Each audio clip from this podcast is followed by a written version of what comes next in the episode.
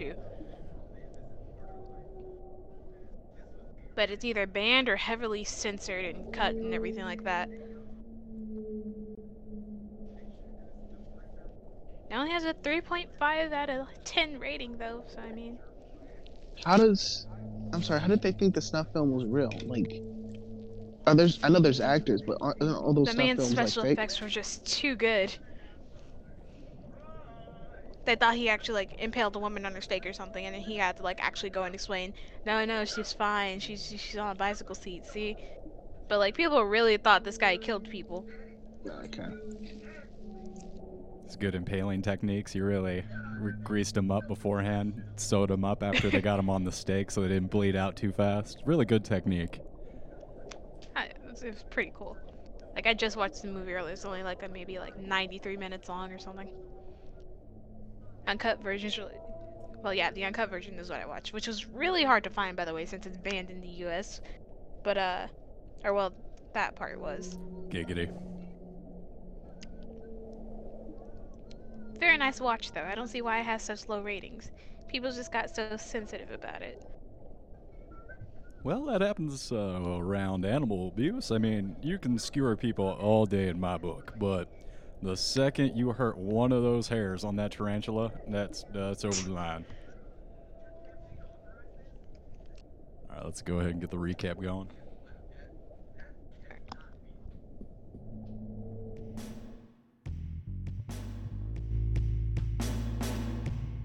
Previously last week on Cogdi, our heroes transgressed on a prison of skewered souls and broke the law by cutting down a vampire from Harman's Hill.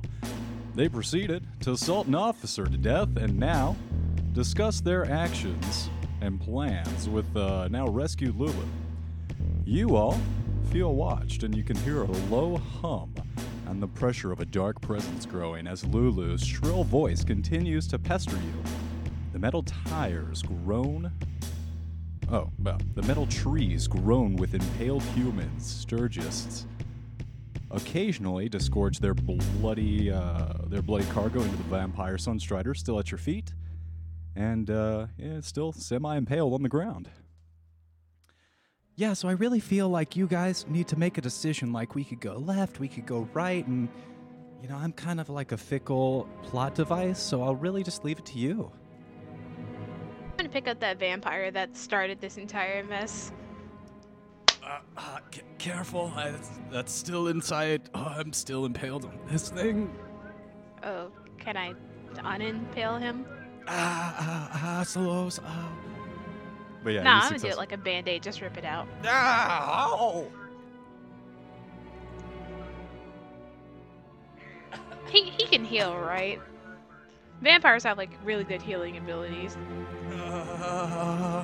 He'll be fine. Oh. Alright, I just kind of want to throw him over my shoulder. Ow. Oh. Alright. Y went off to get his staff, right? He's still with you. Yeah, I did. Didn't you leave before? Because I was trying to kill Smatter? No, I for sure drove off after you guys. You did? Yeah. So yeah, we're separated, DM. Yeah, I'm looking. I'm trying to get a magic staff. I believe you. All right, you drove off. Yeah, maybe even see Gilbert. Show my Rod of Lordly Might.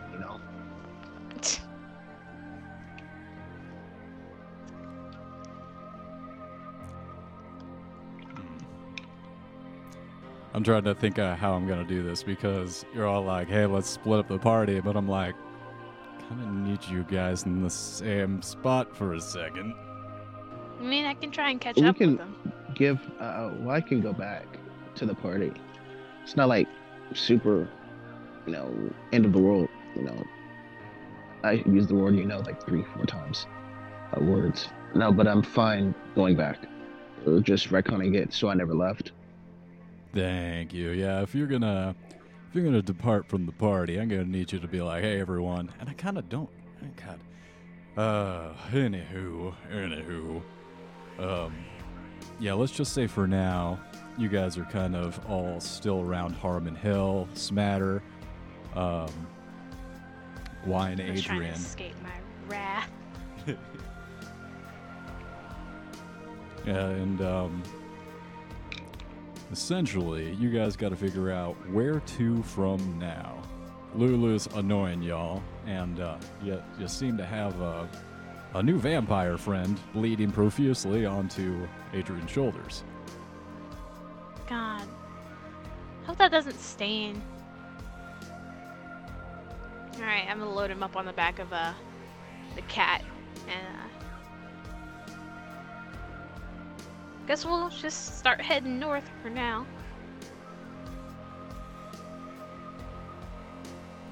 All right, as you guys are loading up, that presence is getting more intense.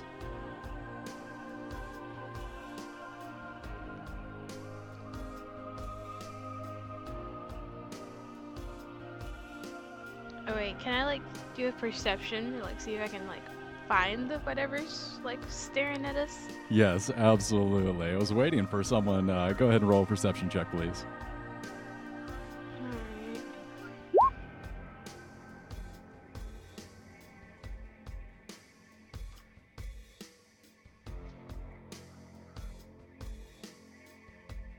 It's a 20.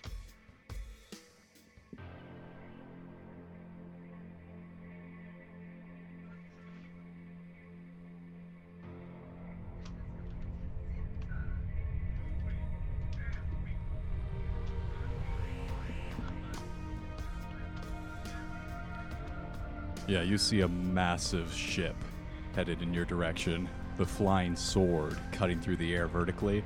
You've seen this before. How do we not see a giant ship? You heard it coming.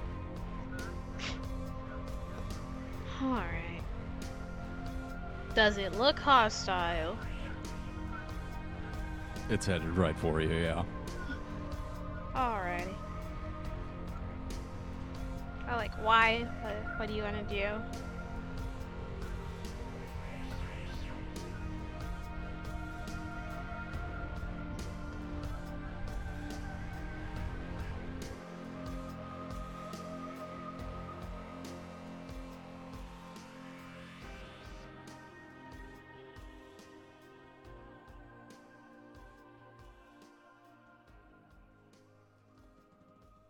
Alright, so assuming Y is doing other things. Whoops. Oh, geez, I get in trouble with that. Yeah. So, well, I guess we'll just go ahead and do this little thing.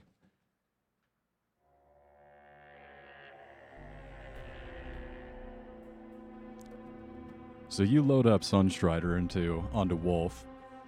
But you barely have time to just do that, as you're immediately beared down upon by Zariel's flagship.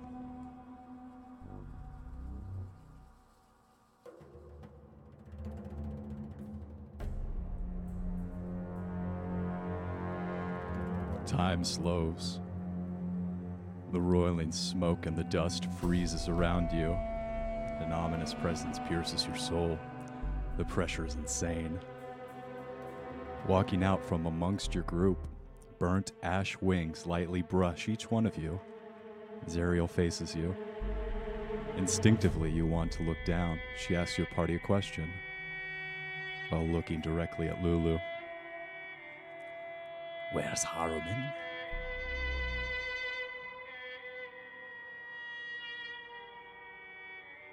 Is that one of the unfortunate lads that we happen to kill off?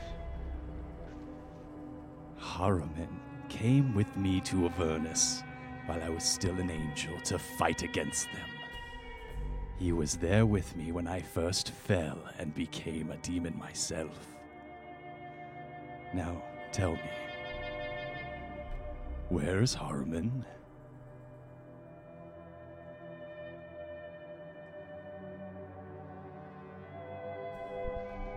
DM, did we actually kill off the guy?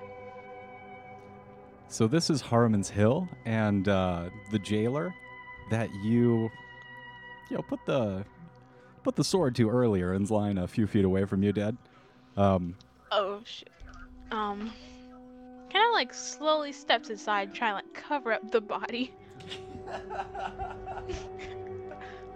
Like, oh yeah, no, I don't know who that is. God, it sounds like a absolutely fantastic guy. I would have loved to have met him. Very loyal, and I do appreciate it. Not everyone followed me into battle. Yeah, it's just getting people to follow you into almost certain death is definitely kind of difficult. Need all the allies you can get. And I'm gonna try to turn away and leave. At that point, you feel a blast of super hot, icy air. She's standing over Lulu's unconscious form. Oh, shit. She's fast. God damn it, Lulu. You had one job. I'm gonna try to de-escalate the situation. Like, hey, would you mind letting me take our friend back with us? Sure, she had like absolutely nothing to do with you.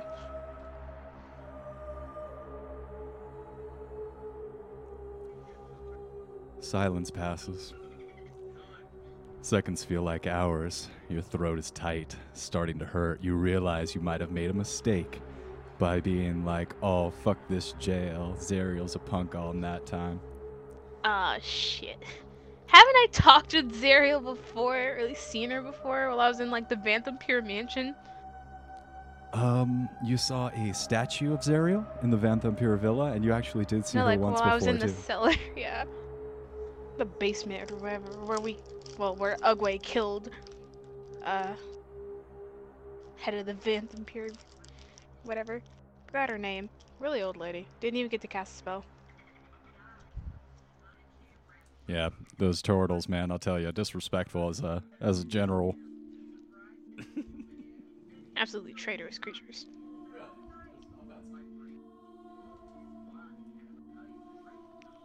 All right. So am I being force choked? No. All right, I'm gonna take a step forward to attempt to grab Lulu.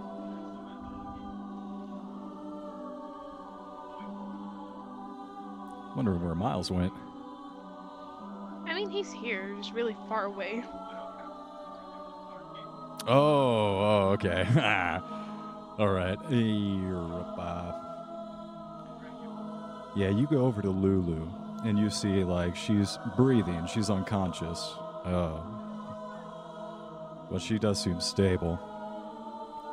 At this point, Zariel has found Harman's body, and she's standing over it, not moving. She couldn't possibly tell that we're the ones who killed him, right? She's like glancing over at the tree that says Adrian's tree for assaulting an officer. She will be. God damn it. I forgot. Well, she doesn't know my name. I just try to lie. For now, I'm just not going to say anything. I'm just going to try to watch. See what she does. While being prepared to absolutely just grab Lulu and dash.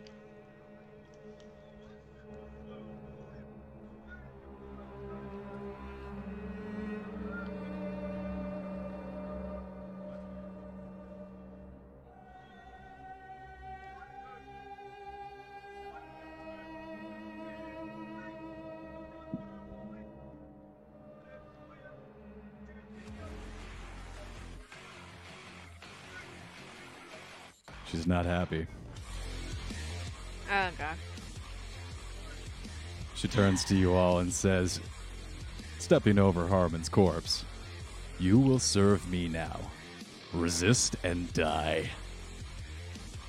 I mean, death doesn't sound so bad.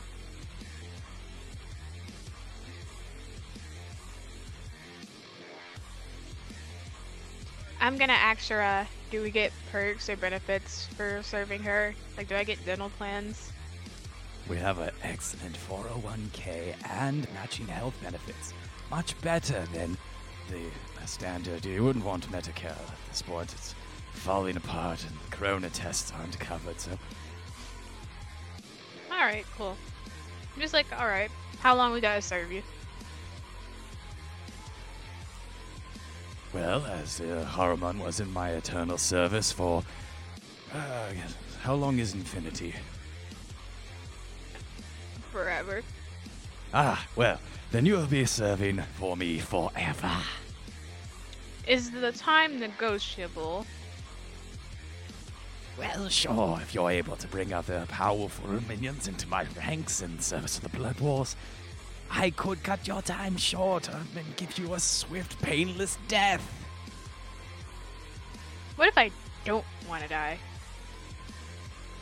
Everyone dies, precious. Okay, what if I don't want to die now? Or anytime in the near future? That is the game, it would appear. We're all trying to just buy it just a little more time with our Josh.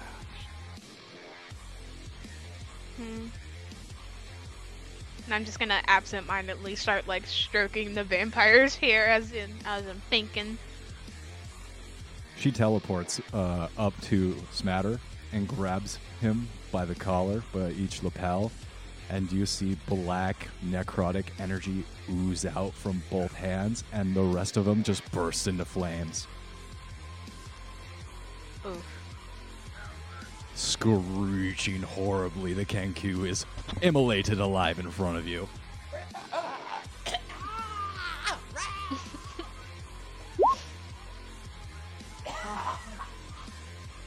Welcome back, Miles. And, so she just killed Smatters, right? Yeah, she just killed Smatter. I want to look up at her, like, wave my fist, like, you bitch, I was trying to do that. Come down here, fight me. Every time my kills get stolen from me, why must you be so cruel? I'm just going to draw my great axes. Come down here and fight me. Yes, I'll turn. I mean, right here, turn. One moment. And she turns her eyes back to Smatter and continues to just immolate him alive. God. Can I throw a hand axe at her? Yeah, go ahead and make a ranged weapon attack. Shit. I hope I tried.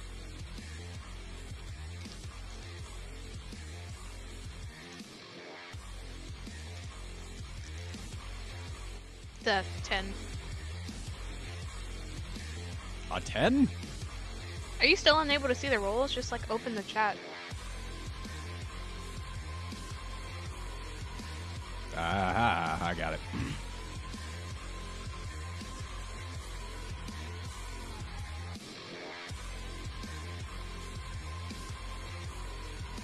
See, she's over here strangling Smatter to death. That Zariel? Where are her legs? She got like claw feet. Looks like a harpy. She has a harpy. I couldn't find a good token. She's wearing clothes, right? Yeah, she's got like badass armor. Okay, so she's decent. Yeah, unlike this token, she's decent. Alright. How... No, Smatter should be on the ground with us, right? Yeah, he was on the ground with y'all. Oh, I had no need to throw that axe then. Hold up. I can just walk over here. Yeah. I'm sorry. Smatter's left. No. Smatter's left the campaign, right? I'm not sure. So we're just murdering. We'll talk about that off stream. Alright. But essentially, I had to get rid of him. He was, I blackmailed him for sexual advances, favors, and he said no. And so, well, he's underage. Let's remember that before we.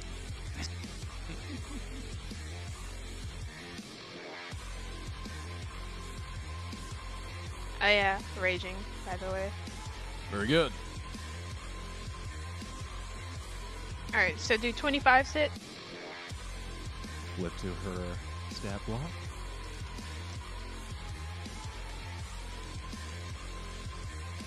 Yes, 25 hit. Cool, yeah.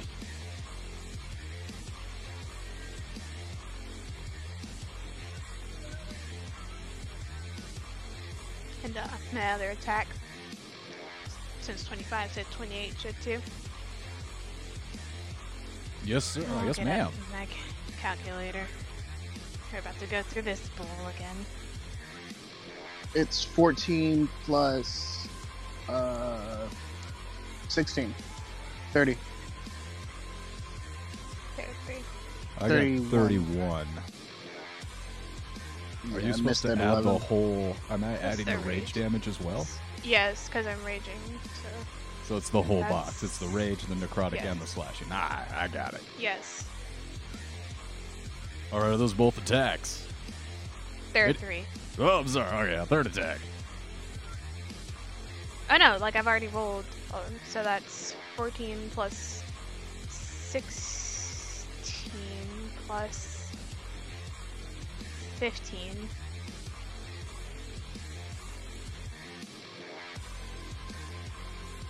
All right. So in total, 45 damage. 45 damage.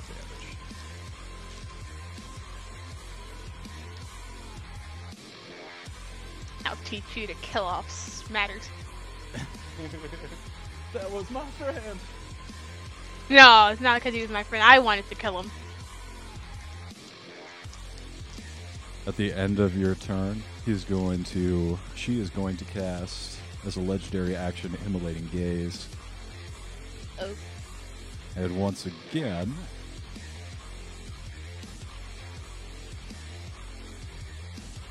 what does that do? It lights Smatter on fire.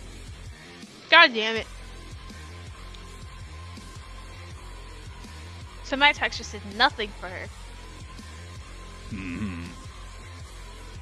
You want me to roll initiative, or?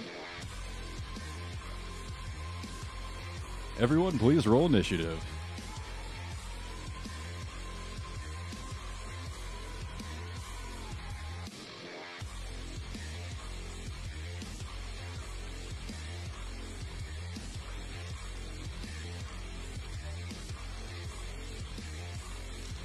Plus 8 to initiative, that's crazy.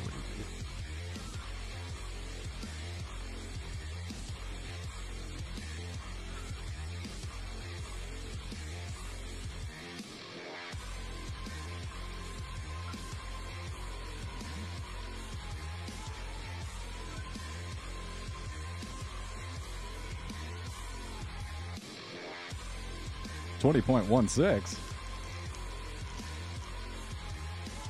Yes. All right, Adrian, go ahead and take another turn. You're at the top of the initiative, so she's just continuing to burn Smatter right in front of you. Now continue to swing great axes at her. Do a 15 and a 20 hit. No, neither of those hit. 22 hit. 22 hits. All right. That 13 damage. 13, got it. All right, Wyatt, it is your go.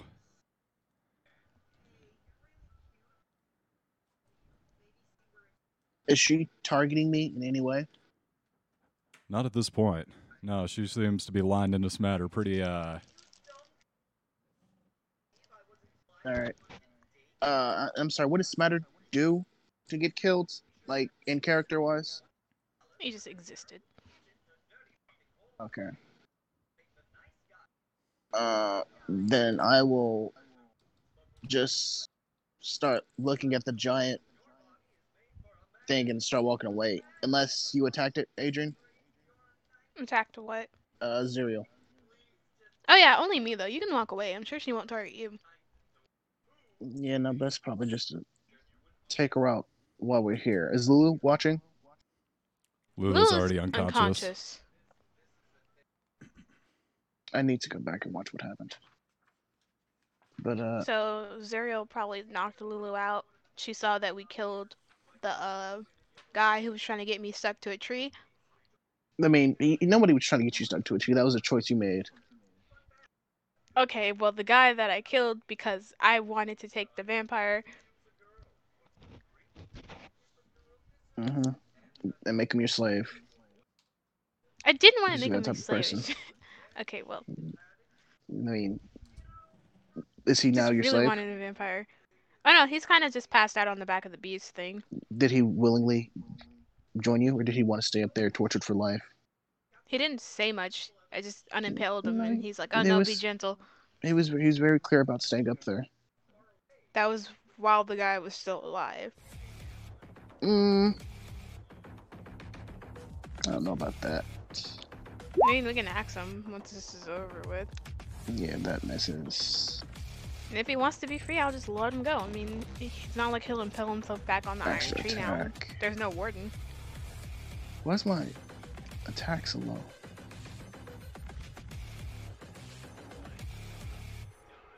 Wait.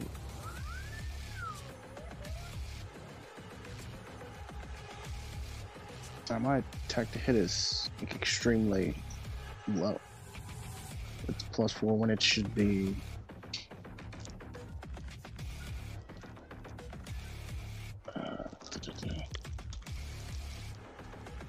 I don't think I made this a Kensei weapon.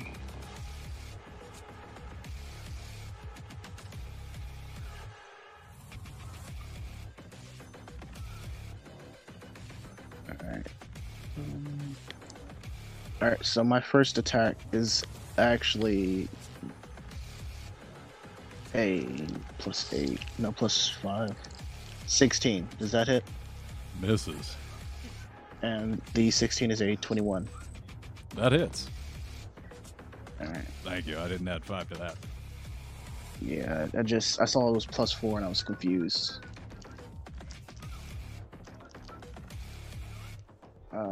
I also don't know how to fix that, so I'm just gonna add 5. Alright, so I hit. I will now. Let me think. I don't want to try to stun the walls. Yes, I do. Alright, I'll spend a key point. I need Zeri to roll a DC 15. Oh, DC 15 would. Con. Yeah, con. Or it's a con saving throw. Yeah. She is going to use a legendary resistance and resist your ki strike. So as you feel your chi go throughout the Zariel's body, she just sees, you see a sprout of flame just erupt from her chest, gets you the hell out of there. All right, so you're gonna resist. It's all right. It's all right. I can understand. It's all right. I'm gonna hit you with. I'm sorry, but need to hit you with my fist. Right. Right. Yeah, I'm gonna roll a melee attack. Oh shit, that sucks. Spend a key point for flurry of blows.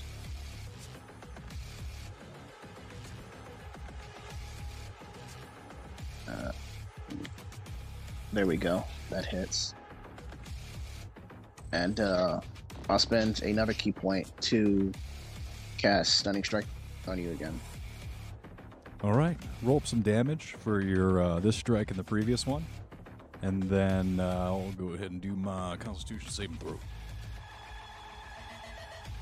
Why does it say fire? Ignore the fire. Don't worry about that. That's something completely different. Are your fists on fire from when you tried to punch her the first time? No, just ignore that fire. It's 7, and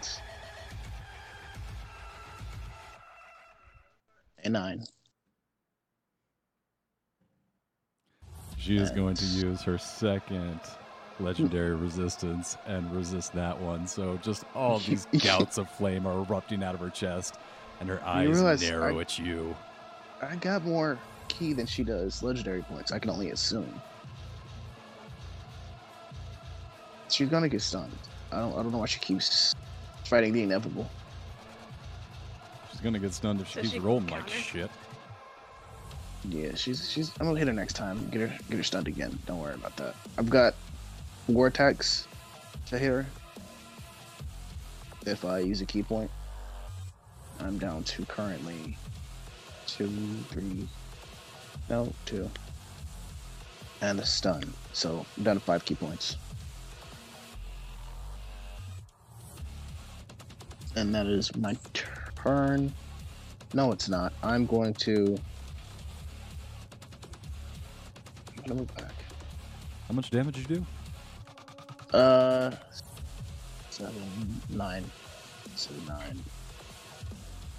16. Got it.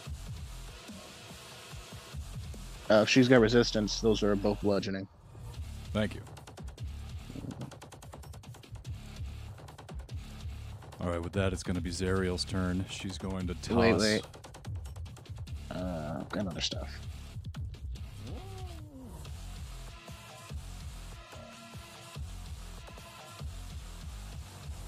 Oh, no.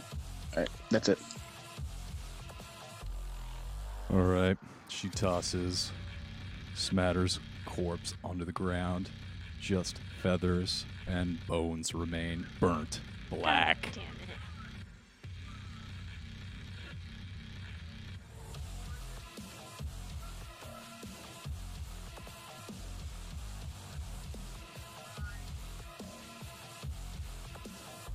I'm gonna stunlock Zariel. I just want that to be known.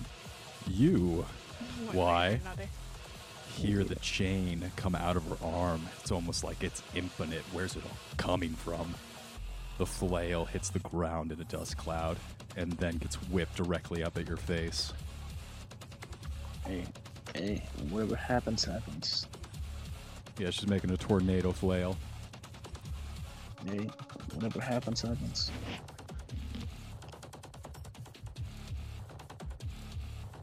Oh, that's sad. She tried, though. No, A for effort. Does a 24 hit? What the f... That's an 8. That's an 8, Wookie. Her modifiers, remember? 28. That's a plus 16 to hit. Alright. He's not rolling with her modifiers. We don't know. Plus 16 to hit. That is a possibility if she's high enough level. I mean, she was a literal god. She was angel. Let's not psych her up. Celestial being. And well, now she's a demon. Technically, but... Akoros are celestial beings, and there's other stuff too. I'm that's technically... looking like a lot of damage. So you take 5 points of damage as all the chains wrap in and constrict around you, and then a pillar of flames erupt around you. 40 damage of fire. Are these ranged attacks? This does have a 10-foot range, but she's actually using the chain to whip you into her to bring you in for an attack with her Warhammer Matalok. Freaking great value, Scorpion. Get over here looking at us. I'm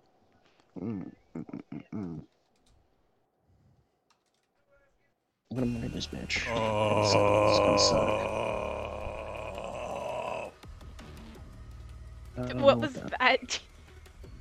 You're getting weirder, Wookie. I want that to be known. I want that on record. Wookie, you doing okay? Does a 37 hit? No. So she rolled a nat 20. So we're going to be doubling up some of these die here. How big is she? I believe she's... I would say she's just cresting on large, a little bit bigger than a medium creature.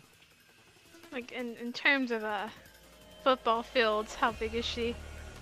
No, she's 6'6". Oh, all right. No, whatever. Large, my ass. Well, don't I count as a large creature then? Yeah, I think you do actually. Or if you're not a large creature, like I'm an 6'8". Ogre.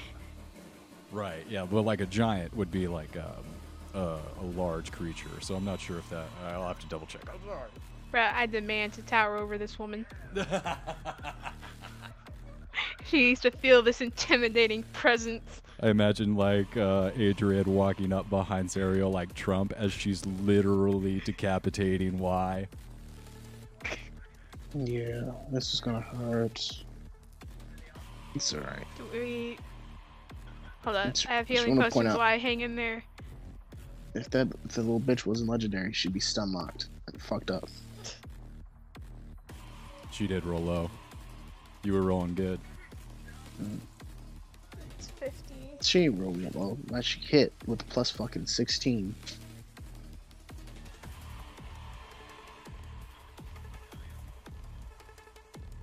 Alright, I did that wrong. I'm gonna re-roll those.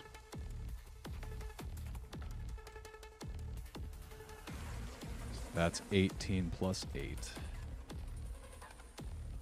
Or bludgeoning damage.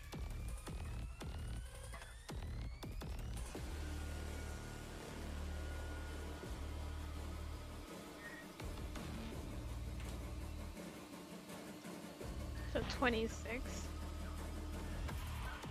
Okay. 72 plus. Nope. She, I just checked something. She can't use her legendary actions to resist all my turn, right?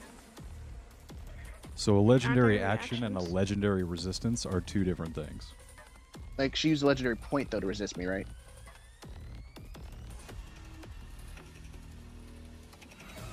Let me finish rolling up some damage here.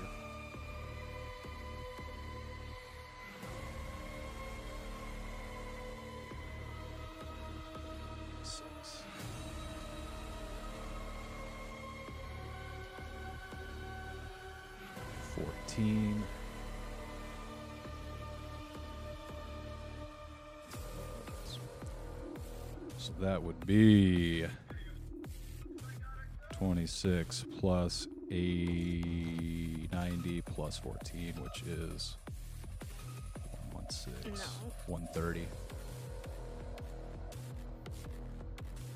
Oops.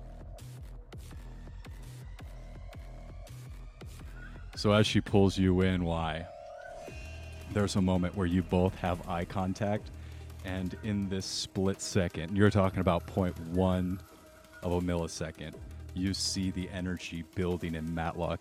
It's like that moment in One Punch Man where you see death. You know that this is no coming back. You need to watch it, it's pretty good.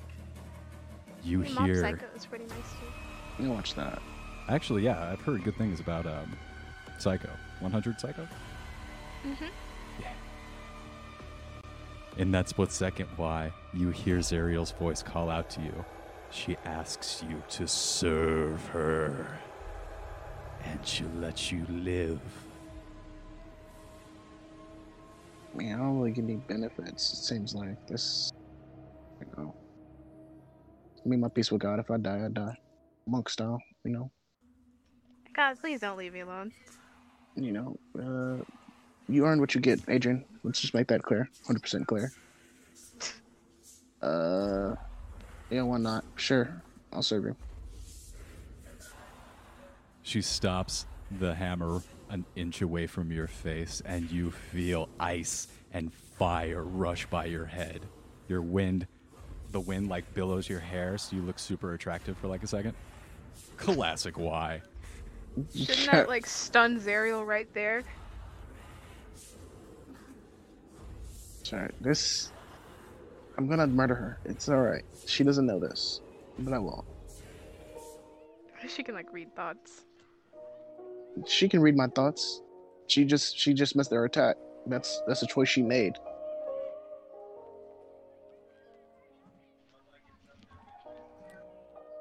The intensity of the moment passes for a second. She walks away from you and stands just off to the side. So I only took 40 damage from her. Only? I mean, I'm still up if I took 40. If I took the rest of that damage, 45, then I'm down. I believe, but yes, just 45. Oh, I love the music. Yeah, no, I'm talking about like the 8d8. That's 40. And then there was you rolled to hit again. Right, the 8d8 was 40, but that was the fire damage. But the chain, the actual bludgeoning damage, that was a 5. The flail attack is a... Yeah, I'm still up. It doesn't... Yeah, you're still up. I was just trying to calculate, yeah. Yeah. Yeah, the flail attack, she gets 2 flail attacks. Oh, shit, she was supposed to hit you with that twice.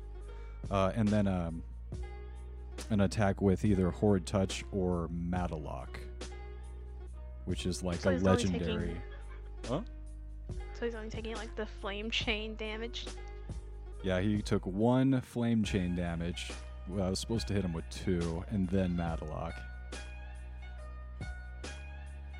Alright. So, for the educational the hammer that she's wielding is a legendary hammer called Matalotok. Matalotok. Oh, okay. I want it. I'll kill this bitch just for her hammer. For educational purposes, this Archduke Zariel of Avernus has a challenge rating of 26. And?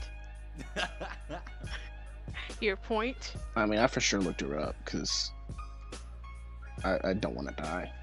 I just knew she was, like, insanely strong. Like, I'm dedicated now. Yeah, why? You can... I will die for that hammer. Hold up. Okay. Nah, where are you running? Get back here. Fight me. I am sending you all. Yes, I do have a task for you. Go to the Wandering Emporium. Find Mahadi, the Rakshasa. He has something for you. Once you meet with him, he'll be able to outfit you for your mission, yes? Go to Arkhan the Cruel and get me the hand of Vecna. I'd like to just point my great axe at her and be like, I didn't agree to work for you. Why is she gonna limp away? Coughing up blood. No. Oh wait, why? You want health potions before you go? Yes, please. Okay, I have 10 left. You want all of them? Yeah, I'll go back over and get them. No, they're trying to pick away. Adrian had to pick another fucking fight. Just had to. I'm sorry. Couldn't let the goddamn goddess go. I'm sorry. Shit. They're 4d4 plus 4. Alright. I'm no longer in combat, right? So can I just drink these? Yeah, no problem. You want a bottle of wine too? 4d4, you said? And no, I'm a monk. I don't poison my body. But... okay. Yeah. Just... why did you get so stuck on that? Because I'm very confused. Like, you were low-key. You've already like slept with Gilmore. You've gone against monk principles already. No, I didn't. I said I don't taint my body. I didn't taint my body. Okay. Yeah. Are you saying homosexuality is tainting somebody's body? No, like the actual just act of like coitus itself, regardless of your partner. I was gonna. Trying to turn that on you. Oh no, it's fine. Yeah. Yeah, 44 plus 4, 10 of those. So just do what you will. All right. Drink 2, 3. I got this. 32. 42, 41. So, yeah. I'm taking all of them out of my inventory. So if you have leftovers, just keep them. Yeah. You said you have 10 of these? Yeah. You know, there's a Gilmore inside the Wandering Emporium. I think you should go and say hi. I think that's my personal business, and you need to stay out of it. I actually am inside your mind now, and I see that you have a very good relationship with the Gilmores. See, that's even creepier. Just because you can't get any, and I do. I don't need you hating on me or judging my lifestyle. If you don't mind, just... No, keeping to you. You're adorable. I might have my way with you later. Okay. Adrian is just very confused. About to be raped by a goddess. She walks over to the nightmare and picks off the. She takes off the reins and then walks back over to you, Adrian. These are very powerful, and I believe. You and this demon have a potential of benefiting from these. Oops. 3, 10. Like, oh yeah, Wookie, I didn't hear you over like the music. You said what now? I'm sorry. Oh no, it's fine. It's still very nice music. Probably copyrighted. Too loud. Everything's, yeah, no, everything I put out is fucking copyrighted for sure, dog. We're always getting copyright strike, god damn it. There is no video that doesn't have a copyright strike, I don't think. Oh, God. All right, fair enough. I mean, as long as it's not for money, I don't think. You can't get copyrighted striked. Oh, yeah, you can. They block the shit out of us. I mean, if you're not doing it for money, though, it's not copyright. Copyright laws don't apply because you're not trying to make money.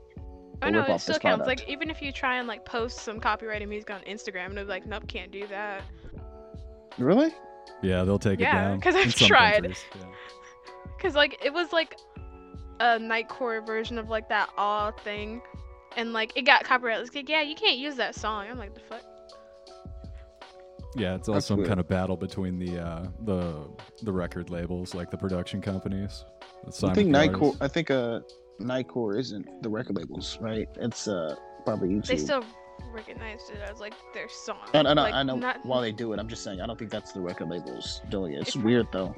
It usually isn't. Like usually you can use Nightcore stuff and it's like, oh yeah, no, it's fine because it's like an edit or something. Yeah, I don't know what type of music you're putting on or where you're putting it for it to be copyrighted strike. Oh, I'm just talking about YouTube, specifically YouTube. We actually put everything we do up on our own website and podcast feed. That's why we can use... Plug. Yeah. That's why we can use whatever we want, and we don't have to worry about YouTube censorship. Schmencership. We probably get demonetized half the time, too. Even if we did get like constantly demonetized for stuff that happens in this session. Child rape, no Tide laundry detergent commercials for you. I'm sorry. Miss Oogway, Smatter has stuff on his body, right? Can I just loot it? He got burned. I'll say that you can loot his body. Yeah. All right, is Familiar still alive or no? You see, like, in Smatter's clothes as you go through them, like, inside this protected jar is this terrified-looking, deformed bird. And it looks at you and makes eye contact. Please save me. Of course. All you have to do is... And I'll snap my fingers and say, I forgot their names. No. Maximilius, Damien. Have them appear. And then, give me a contract that says I will serve... the presenter of this contract for my entire living existence if he saves me from the all-powerful angel known as Zariel. Of course, I have these pre-made forms right here. And he hands one over to you, and it actually looks like a pre-made human flesh card. All right, and this is all in something I can read, yeah? Yeah, it's in common. So I know it says what I just said, and then I'll hand it to the Familiar and say, sign or die. Oh, dear. And it, like, takes its little beak and, like, does an X. Right. Hence, Smatter's little apprentice or student is still here, right? No, he died. No, that sucks. Bro, I don't want to. So is that how I have to do things? I have to put up contracts and have them sign? And it doesn't count as slavery then? Because he's getting paid. Okay, so is that what I have to do? Because I have money to pay him. There's a very different... All right, slavery is unpaid labor at base, taking out everything else. Forceful, unpaid labor. I'm paying my people. I'm not saying what you're doing is slavery. I'm saying, is that how I have to go about it? Yes. All right, that's just simple enough. I can do that. Not slavery, which is unpaid labor. Pay the people. I pay them in food and protection. No, you don't. But I can pay them in actual money now. You were taking them prisoner and saying, okay, you're mine now. Technically, that's protection, but they were living their lives before. I mean, he was probably going to get killed off anyway, but...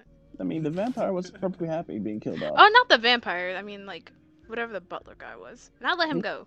He was a butler for, like, decades, though, right? Yes. And did you willingly let him go, or did we get sucked to hell? Oh, no, I willingly let him go. I'm like, yeah, go see your family. I gave him some gold or whatever, and he kind of, like, left off. See, if you brought that up, I wouldn't accuse you of slavery so much. I know, it's fine. No, I'm still going to accuse you of slavery, just not as much. You're the one with three familiars over here, guy. You got demons, you got the devil. Hey, familiars are a deep, magical, emotional contract. I didn't take some human and put a collar on them.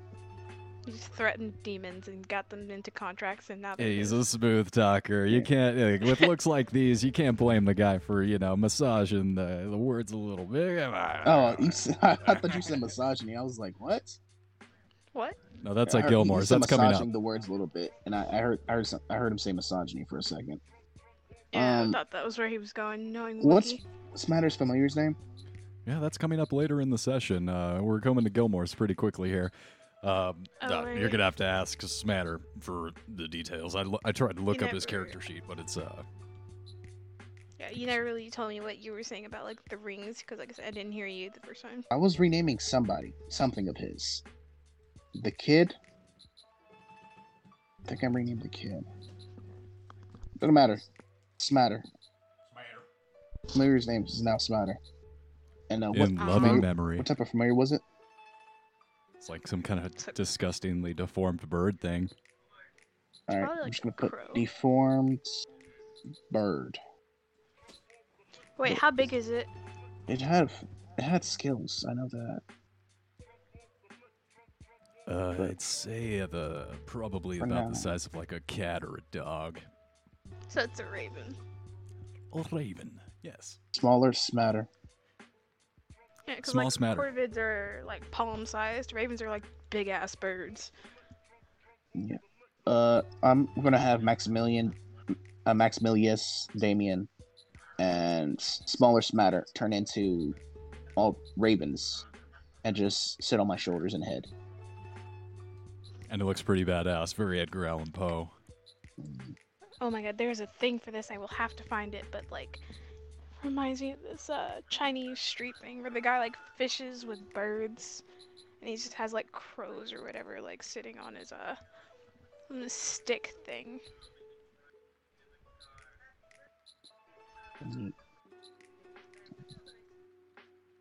Anyway, I've got. I now have 3 different birds and pets. It's very nice. Yeah. Alright. But yeah, Wiggy, what was she saying about the rings or whatever? What did she pick up? What did Adrian pick up? No, because like you said, Zariel said something about like some rings or whatever. Ah, the rings. Well, I checked general. That sounds like you.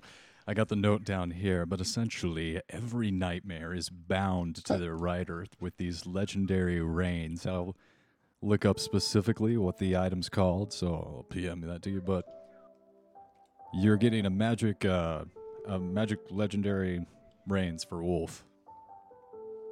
Oh, for my little Displacer Beast. All right. Can I ask Zariel for some pre-made contracts? I can give you some. You turn, and she's already gone. She's disappeared. Okay, I'm sorry. I'm seeing nipples her. on the token now. Is that it's always been there. That's why I asked if Zariel was wearing clothes, and he said she's in some armor or whatever, and he couldn't find a token for her. I was looking at Zariel the picture, and she's very different looking than that. Yes. Yeah. So I'm just going to assume she's looking like this bald-headed white woman, right? Yeah, Zariel is bald. Or the bald-headed white woman or the demon with the fire sword and the flaming rings. There's 2 different pictures. It's probably the fallen angel-looking one. Alrighty. Alright, because one looks more demonic. Alright. Well, I guess I'll ask why demons for contracts. I'll say, okay, and I'll whisper to my demon. Say that whoever signs this contract serves. And I'll give him my full name.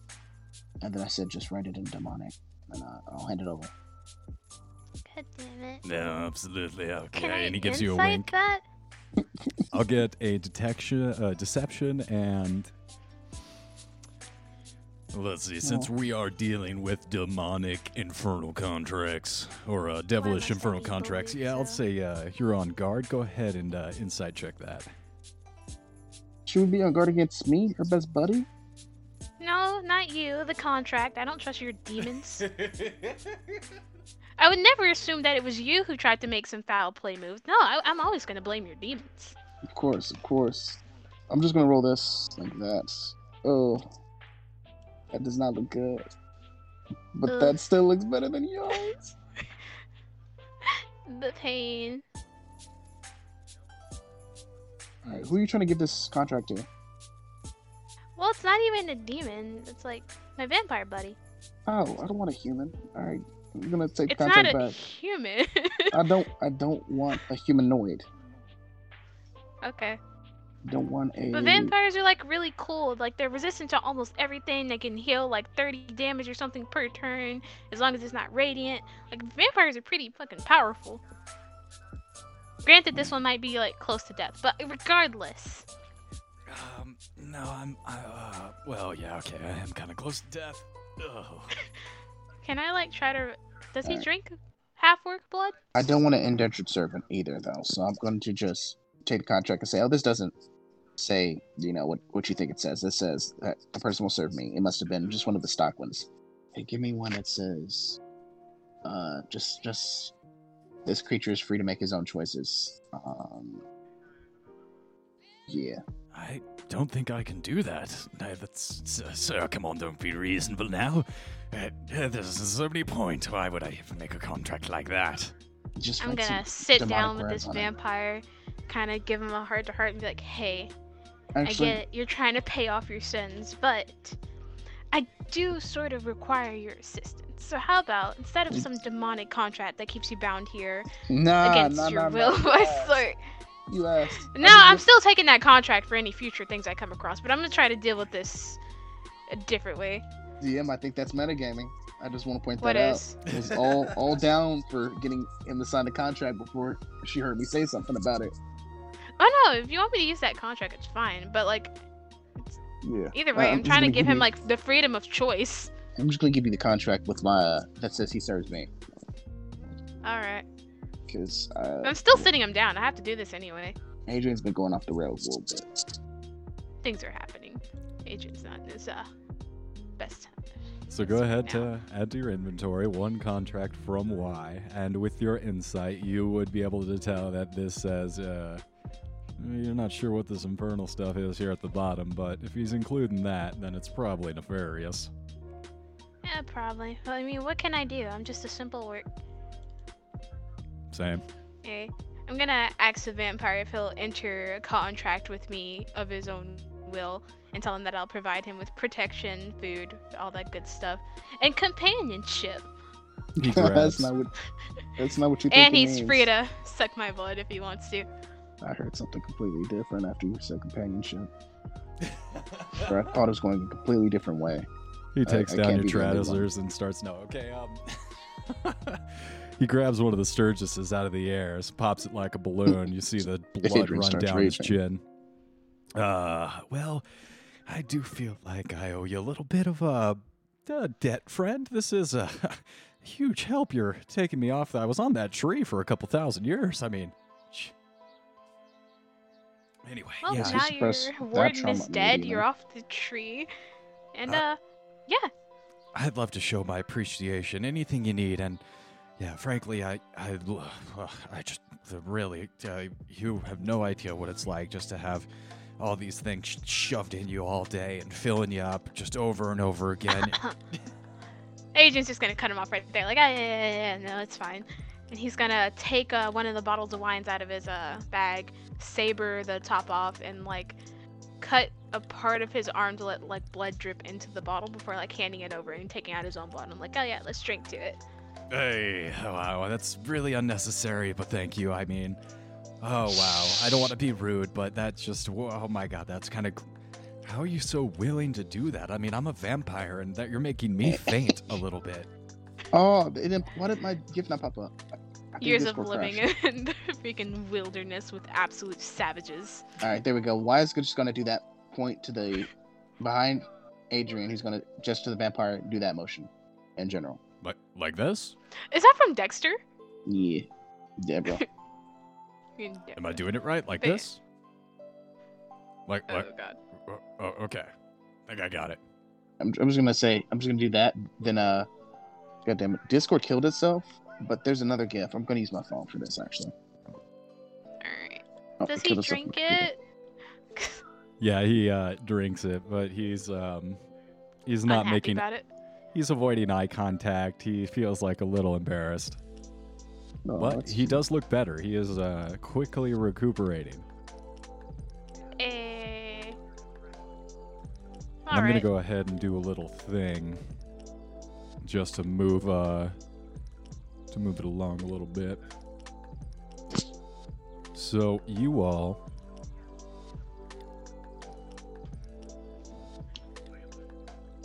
my computer's fucked up now.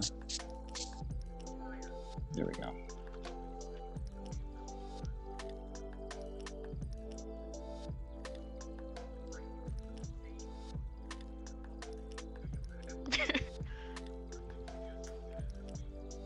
All right, I don't do that motion. It's just I was going through my saved gifts, and it was relevant, and I just thought that was hilarious.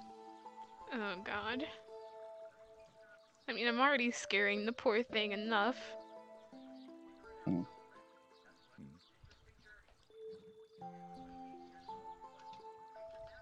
The flying machine circles around, and the back lowers down, very Firefly-esque. Barnabas, the Flame Skull, comes out with the map of Avernus, and you all see, as you walk past him into the ship, a small moving object on the map. And it seems like he's looking at this map and the sun, he's looking up at the sky, trying to determine the distance and the trajectory, I guess, like some kind of like golden instrument flying around him. You recognize this as... Of course, I reference it before I can remember what the fucking thing's actually called. It's not an aboleth. It's like that's like the slide ruler. What's it called? What's the it's like a telescope that has a All right. Periscope? No, it's not a periscope. It's like a ship. It's like a ship tool. You look at the stars and then you measure distances between them. Oh, God, I feel so stupid right now. I mean, it sounds like a basic telescope. It's got like a protractor on it, so you can like take measurements. Yes, a telescope. Hey, no. In any case. He fires up the flying machine, and you guys make your way into the air, and you're hurling along the Avernus surface. Can I ask the vampire to turn into a bat? All right, so...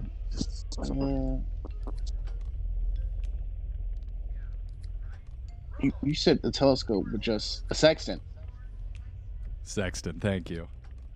How can I forget a name like Sexton? That's just wonderful. Anywho, on the ship, with Barnabas at the helm with his sexton. Adrian, you look over and you see circling up above on the ceiling is a little bat.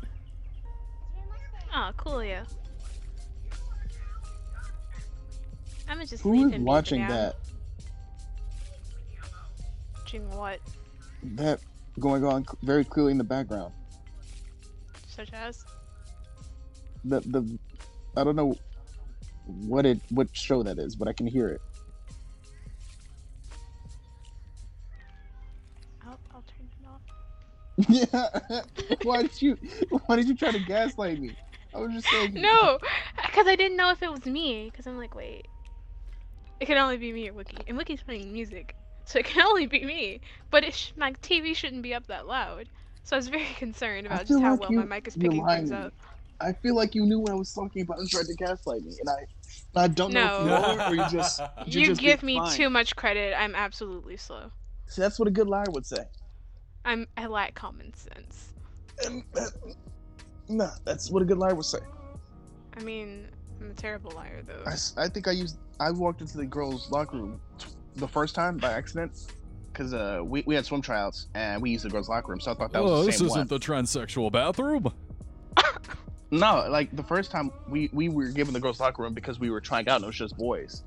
So I was like, okay, we can use this one because the girls have two locker rooms by the pool. The boys' locker room is like way far up by the gym. We had to use the one up there for like the basketball court.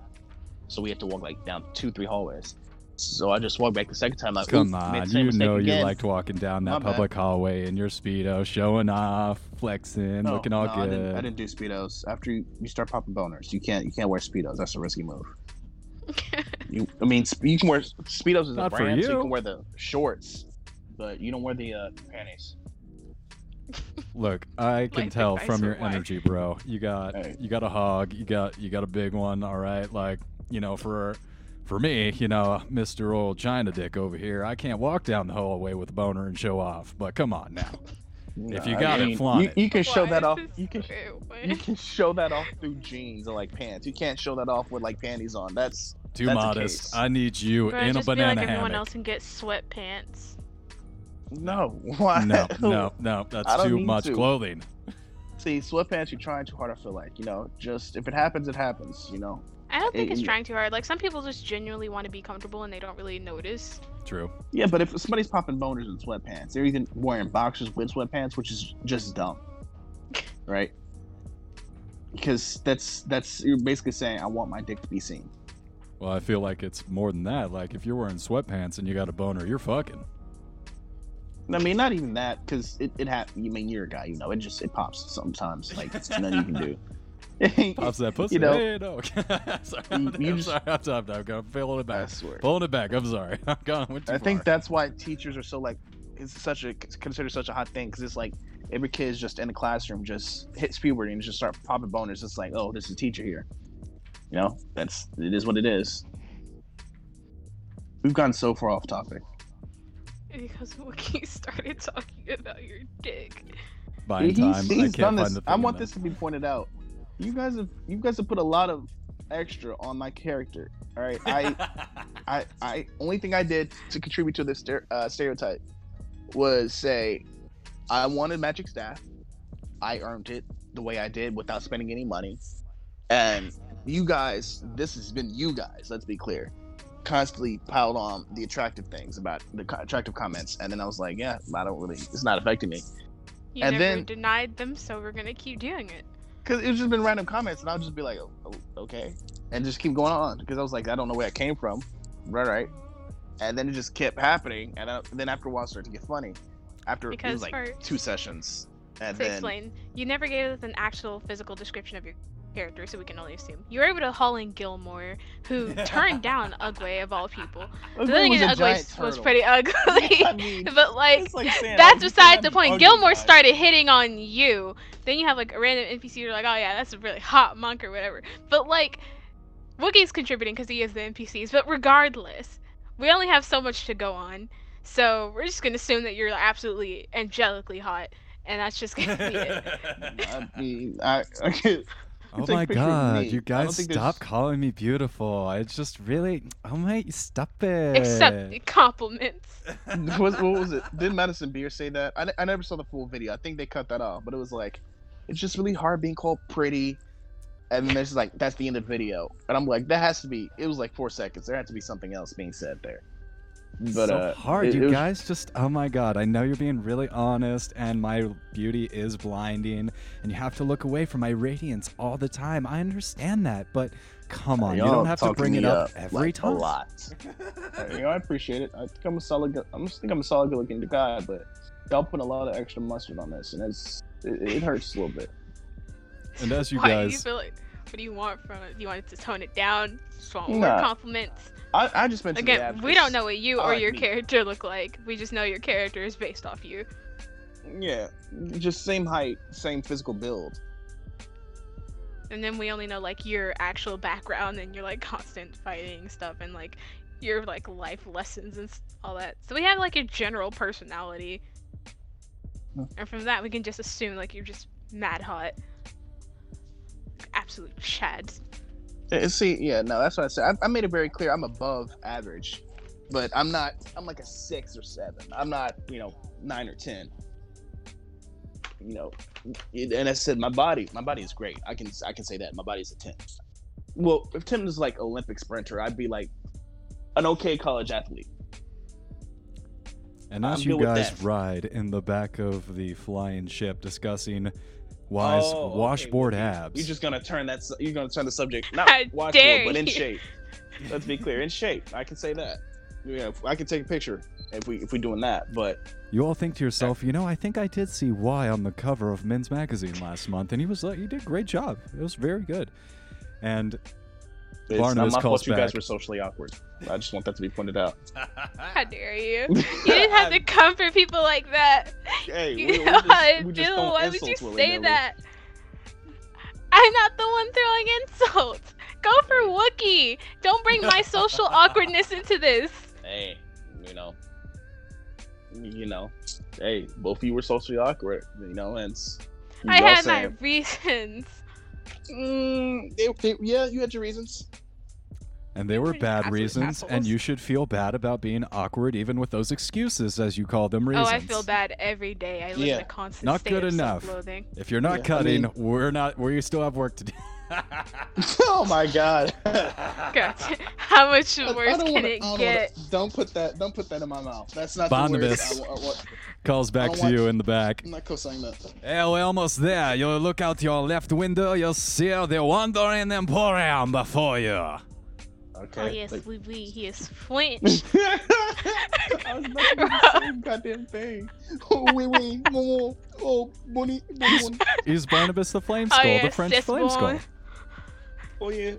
Oh, so we're with fucking surrenderers. Nah, I'm jumping off the ship. I am the French. I enjoy. You'll see on the side of the plane window as you go to the bank. You guys bank, and you see a collection of brightly colored tents. Fucking idiots. Stands clustered together, creating an oasis of comfort amid the dreaded landscape of Avernus. Huge infernal war machines from a horseshoe on the tents with a curtain made of small rectangular iron plates. I don't know. We're both such fucking idiots just for immediately going to the same thought. We. We have to, though. He's French. You can't just pass that up. I watched this channel called Achievement Hunter, Rooster Teeth, and there's this girl on there. Her name is Fiona Nova. She's French. And then when she mentioned that she speaks French, all the people in there did the same exact thing. Oui, bonbon. Bonjour. Yeah. Oh, I like the baguettes and the croissants. Oh, I love the baguettes. Oh, the baguettes, I love to eat them and put them in my mouth. The baguettes are so tasty. No. Isn't France just known for, in mustard, though? Just really nice mustard chops. Good mustard, good cheese, good sex. Soft. I got the ghetto French, so I says bon cher baby. Oh God. Begone, thought. Soft, littling music and wondrous smells drift across the hot winds, inviting you for a closer look. The traveling circus bounces on the back of some kind of massive turtle. Souls by the bulldozer bucket are dumped down enormous billows, screeching hideously. The bones of this long-dead dragon were used as the scaffolding to construct this moving abomination, an infernal dragon turtle, on top of which sits the Wandering Emporium. How fun. That was a tone. I'm not too fond of turtles. I love turtles. They're awesome. They're probably the world's greatest reptile. Nah, tortoises are. Nope. Even though they drown half the time because people think they're turtles. Yep, because they're fucking idiots. They're not fucking idiots. It's not the turtles who go into the water. The tortoises don't go into the water on their own. People think, oh, this little thing needs help, and they fucking eat that shit into the water and watch it drown. I mean, they don't. Tortoises naturally don't live too closely to like deep water. And then people are like trying to take them places. Turtles can live on land. Both sea turtles and sea turtles can live on land too. So can like sea turtles. They're both stay amphibious, though. I think. Just like how frogs have to stay moist. Like, they can live on land, but they need a certain amount of water. And oxygen. Turtles can just stay mad dry. Like, oh my gosh, have you ever seen a sulcata tortoise? Those things can get, like, really big. And, like, they have to end up living we can have this. I'm sorry, I don't mean to be dick here, but we keep dragging it off. Then I feel like Wookie's trying to put up with it, and he's just gone quiet at this point. Oh, Wookie just needs to say stuff. Don't ever feel like I'm being spiteful. I am not that kind of guy. If I want to talk, I'll say something. Well, passive aggressive is basically spiteful. No, I don't want to be that person, dog. That's ugly. Okay. Whatever you say. But your plane, flown by Barnabas, does that really cool, like, half U-turn in the sky and brings it down like a soft cushion. And you find, waiting for you, some kind of fat guy. Like, how fat we talking? He looks like he eats well. It looks like he's a rich fella. He's well-dressed. He's got that big, like, goatee-looking thing. It's not an evil goatee. It's, like, got that classic, like, white stripe, and the rest of it's brown. Yeah, So, more like spoiled king type of guy, and not a guy who looks like he could make a really good barbecue. Hey, don't get me wrong, he makes a mean barbecue, but yes. Alright. Does he look like Gilmore in any way? Not at all. Alright, good. I'm just comparing to that guy from Pocahontas. Gotta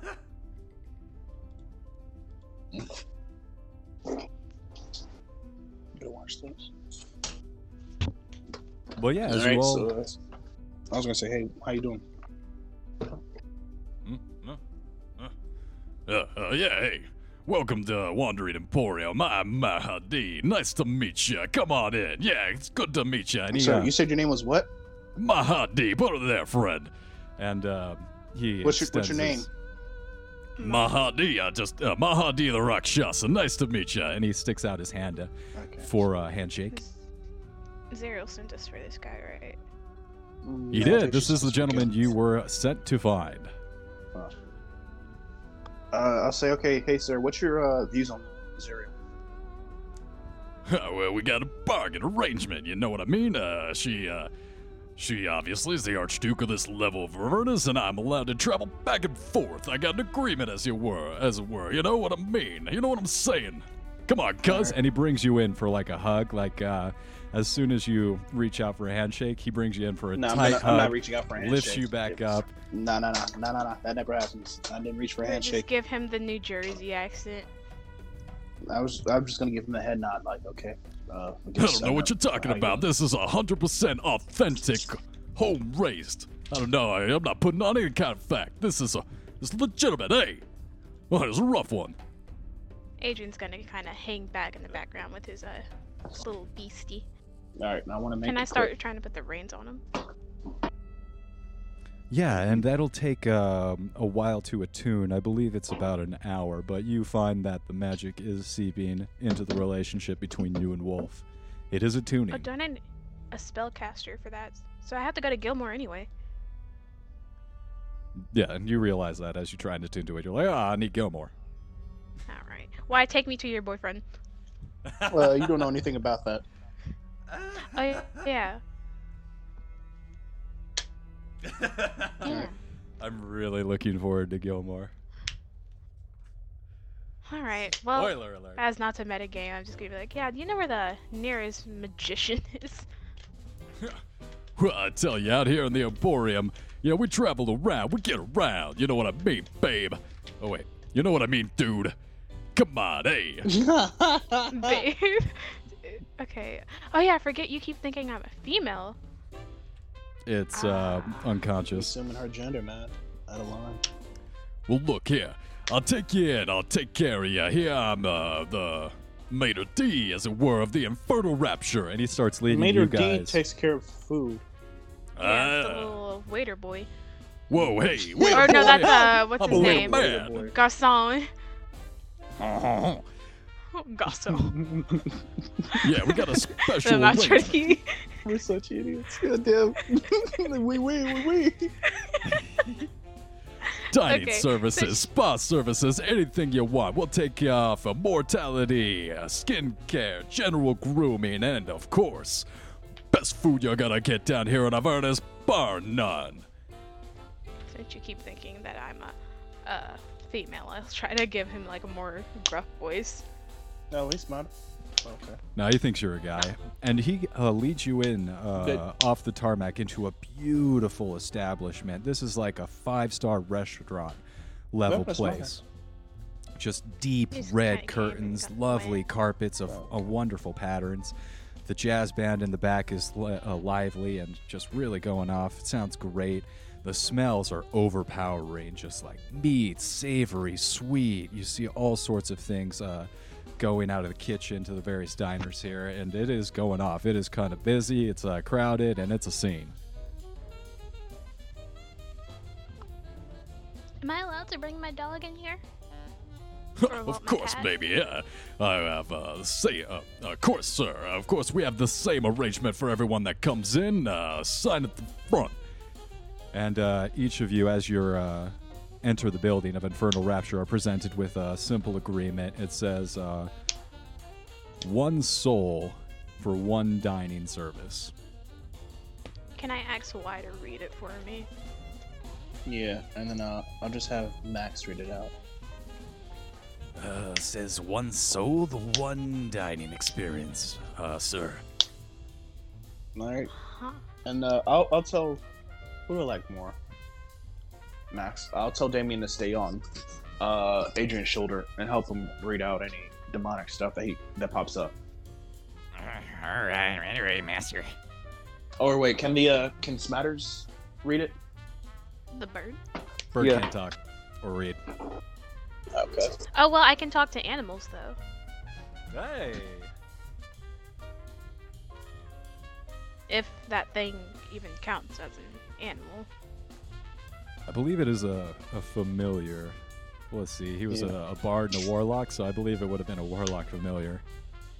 Yeah, I think it was. I'm going to ask. Well, can my bat read? I don't know. You better ask. I never got his name. Dang it. Alright, where is the little bastard? You rifle around in your pack a little bit, and you see him in there taking a little bat nap. I'm gonna kind of slightly poke him, be like, hey you. Try to get him. What? He blinks his eyes. Am I like supposed sleepily. To call? What am I supposed to call you? Familiar. All right, thanks. Who's that? Who is that? Oh, wait, why? Yeah, I had a football game. We beat them like 43-0. Doom. There you go. What is happening? Why do you need to know what familiar is? Don't worry about that. I'm worried about that. No, hold on. No, it's fine, Smatters.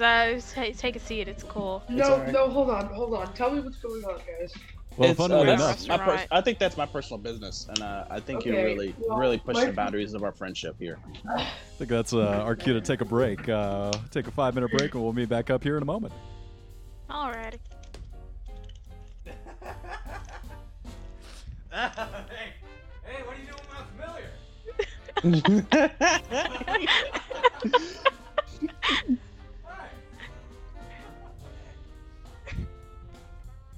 I need to make a call. Still got family stuff to deal with. 1 second. All right, take your time.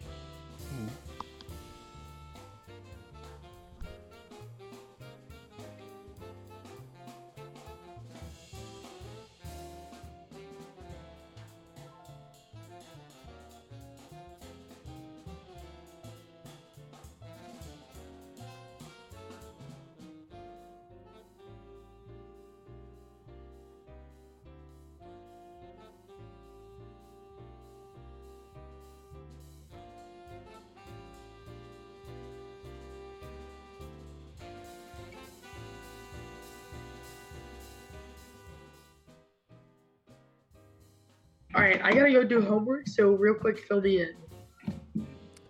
We killed your character off. Oh, sweet. Sorry. That's fair. I was kind of pissed that you fucked and graffitied my fucking map the other day. I did? No. No, it wasn't me. That was a combined effort. Sure. Hey, okay. I almost killed Y's character today too, all right? So okay, I'll take that. It was a combined effort. As usual, back. Adrian is completely fine. Yeah, well, what do we... Adrian's just out here like, I want to hit it, please, Steve. Like, why wasn't even the one who attacked Zariel? Like, I attacked her first, and he just got, like, the blunt. Zariel? Oh, yeah. We attacked Zariel. Well, I attacked Zariel. I don't think that went very well, did it? She almost killed Y. She didn't touch me. She gave me some reins for my dog.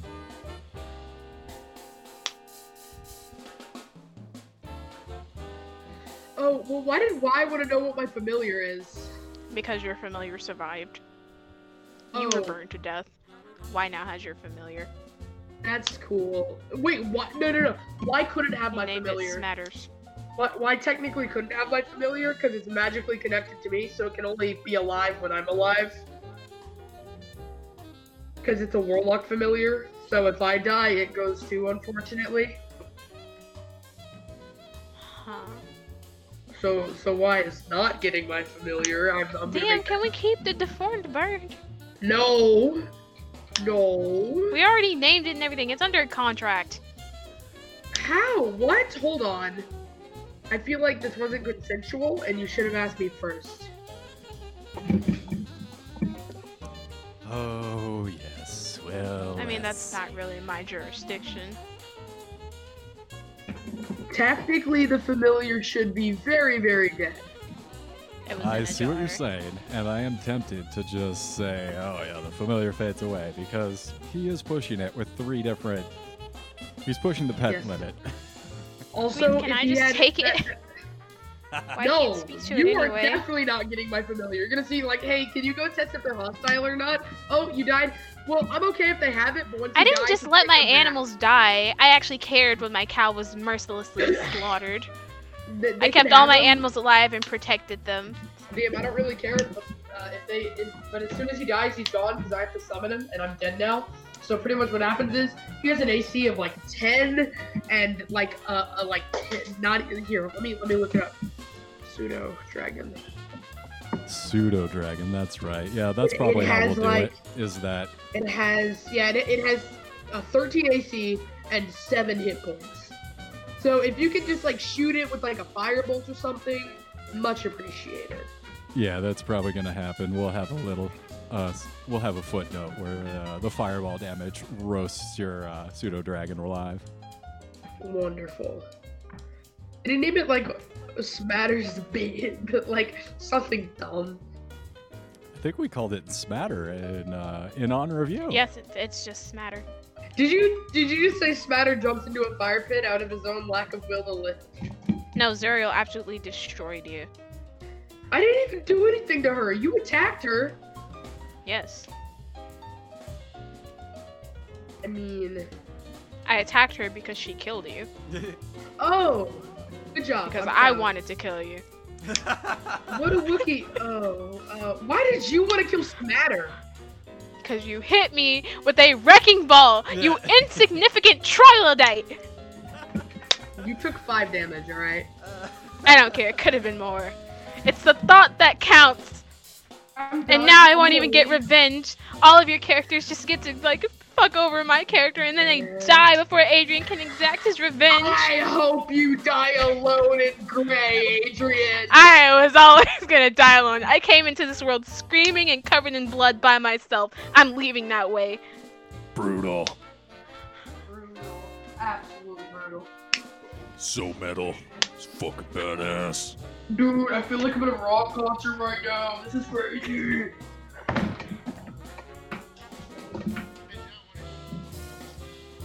Alright, bye. I guess I'm dead now, so you guys have fun. Sorry, bud. Alright, really quick. What's your familiar? The DM can tell you, but you better hope he doesn't take any damage. Okay, bye, love you. Wait, what? I need your pseudo-dragon information. Oh, pseudo-dragon. Also, why don't we just kill Smatter if he was still playing? Are we gonna go over that? Your DM is a rageful god. Rageful. Oh, okay. We'll figure it out. If Smatter wants to keep playing with us, but join us a little bit later, we'll figure it out off stream, goddammit. Seems very dejected knowing that his character was just killed off. Yeah, we might have to retcon that. I feel like that was a bit of a dick move on mine. Damn it, I want that bird. Even if it's morbidly deformed. Well, yeah, the time passes, and you guys find yourself being mildly entertained. This overall atmosphere is quite pleasant. Different foods, very, very delicious, get brought to you. It's the first time you've had anything here in Avernus that actually tastes not like shit. Oh, I've been eating rations. What are you talking about? Yeah, those rations have tasted like ash in your mouth every time. Yeah, and I've been eating monk food. Same thing. The monk food is also personal. Ash. Everything monk in Avernus food that you taste is tasting like terrible, toxic waste chemicals. I feel like monk food would taste the same here or there, you know. You would think that, but the lair of Avernus, the actual plane of existence, turns everything to ash in your mouth. Except for this delicious meal. To ash? I'm sorry? Does my wine get turned to ash too? Is it turned to ash or does it just taste like it? Everything that you've had up until this point tastes like ash. Except, Adrian, the wine that you had, that you picked up in the Vanthampyr Villa, you notice a lot of it has some infernal writing on it. And even here in Avernus, still tastes good. It's hit or miss, though. Yeah, some of them taste like shit, taste like ash, and still get you drunk, but only a few of the bottles are actually tasting good. Oh, that's pretty cool. Time for me to start trying to learn Infernal. Oh, wait, can I just ask why is demon thing that actually read the Infernal on the bottle? Familiar. That's not to be disrespectful now. Sorry. I didn't know what it was referred to. The familiars had to be summoned. You just kind of got this thing, so I wasn't sure. You said demon thing. You said demon thing. We all heard it. Yes. It was very disrespectful. Okay. You could have just stopped the demon. You threw the thing in there to be a little bit extra rude. I feel like it's my regular tone of voice. I'm always going to refer to something as a thing. That's not a tone of voice. That's vernacular. My regular way of speaking. Yeah. Still. As I said, I'm actually kind of slow. So. I think you need to clean it up. I'm just saying, you're grown. You gotta be more respectful to people's familiars. Alright, I'll leave. Why? And you walk away, and there's plenty of entertainment to be had here in the Infernal Rapture. There's sorts of pool tables, different games, gambling, and you wander off and entertain yourself as Y calls over your shoulder, "Hey, respect my familiar." Yeah, I'm not really looking to get lectured today, so I'm gonna do. In character, I wouldn't refer to it as I wouldn't let them know I cared about them in any way, fashion, or form. So I just say, she's not even talking to me in character, or he's not. Adrian isn't talking to me in character, right? No, I was going to, but now it's just it's not worth it. Yeah. I'm sure the bottle just contains oh yes, this is the finest, just specific type of wine and date. So yeah. Again, I'm gambling. I'm going to go see Gilmore.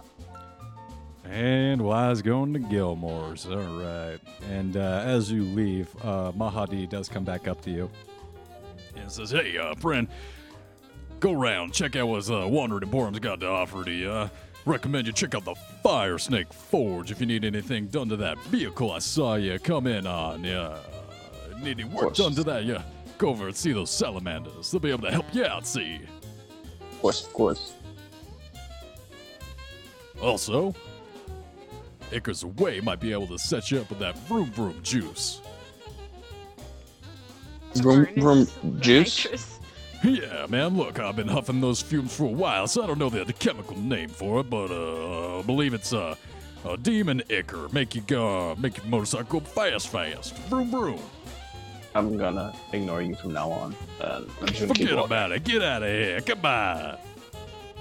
That's New York. I feel like New Jersey would technically be there. No, hey, well, I tell you, I've been around. I've been to the big city, Big Apple, lovely place. And I say be there, I mean be the same. But, all right, so I'm just heading to Gilmore's. Do I notice that Wise left? Give me a perception check.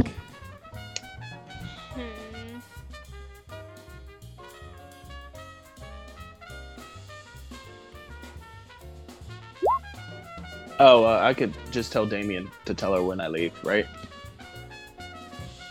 Yeah, absolutely. On your way out, you can ask him to do so.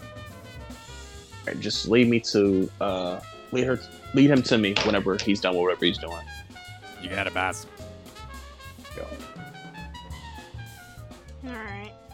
What is there around? You look over and you see a lovely archway made of marble columns leading to spa services. You figure that this might be a location where the light spa amenities that Mahadi had referenced earlier might all be available. All right. Guess I'll go there then. It gives you a very Starbucks-like boutique coffee vibe. You see a stand-up chalkboard as you enter with the different services that says may include dream therapy, whole body restoration, longevity therapy, as well as a whole bunch of other, a host of services for every appetite, both degenerate and wholesome. Can I just have somebody to hold hands? There is the holding hands package with a huggle time at the end, a 5-minute huggle time if you'd like. Does it include like sharing my problems? just you said hug time. I'm just thinking about that professional hugger who got his like the semi-finales for America's Got Talent, and they were like, yeah, I mean everybody knew she was gonna win, but it was like they really liked the hugs, and I was like, I do want to feel like what that's like, because it's like America's Got Talent is just a big popularity contest. It doesn't matter what type of talent you have, no one really cares as long as you come with a really sad backstory or some shit. Yeah, that's what I was thinking, because it's like it makes no sense for the hugger. She's just hugging people, and then it's like, oh, here's advanced hugging. I was like, no, you're bullshitting. All you did was wrap your legs. That's not advanced hugging. That's just cuddling. It's nothing. Yeah, I'm sorry. I went overboard because I was watching this yesterday. But. And you do see this thought train below the hugging service in fine print, and it does distinguish that it is not only a hugging service, but it also will offer a 10-minute session for a open ear to hear all your problems after the hugging session, if you'd like to add that on. Lucky. Yeah, just shut up and take my money. I'm going. God. It's not cheap. You do notice that while that service, it's significantly shorter period, and it's still one soul coin. So just know that. Damn it! Where do I get soul coins? I only have gold. You can tell Damon to get one from me, right? Oh, you would have found 200 soul coins on. Oh wait, Adrian, didn't you loot? Why didn't you loot Smatter? Nope. Why looted Smatter? All right. Make sure. Add to your soul coin collection 200 soul coins there. Yeah, once again, Adrian is left soul coinless. Hey, step up your game. How do I even get them? God. I don't kill my fair share of things down here, but I don't get the coins. My staff gives them to me. But you go crazy. Yeah, and then Smatter got him from conning somebody. Yeah, conning that family into walking to their deaths. Yeah. Yeah. Guess I'll borrow a soul coin from Y. All right, and they are not asking for payment immediately. It's a very high-end establishment. You essentially are able to put it on your room number until it's time to square up, and you have a feeling that the squaring up, the settling of the bill is something that Mahadi does personally. And we fade as we see Adrian walk into a circular room. All the other doors, maybe 9 of them, yeah, 9, all open, and each emit another individual who has purchased the service as well, and you all meet in a circle on a pentagram and start holding hands together. As we fade over to Y.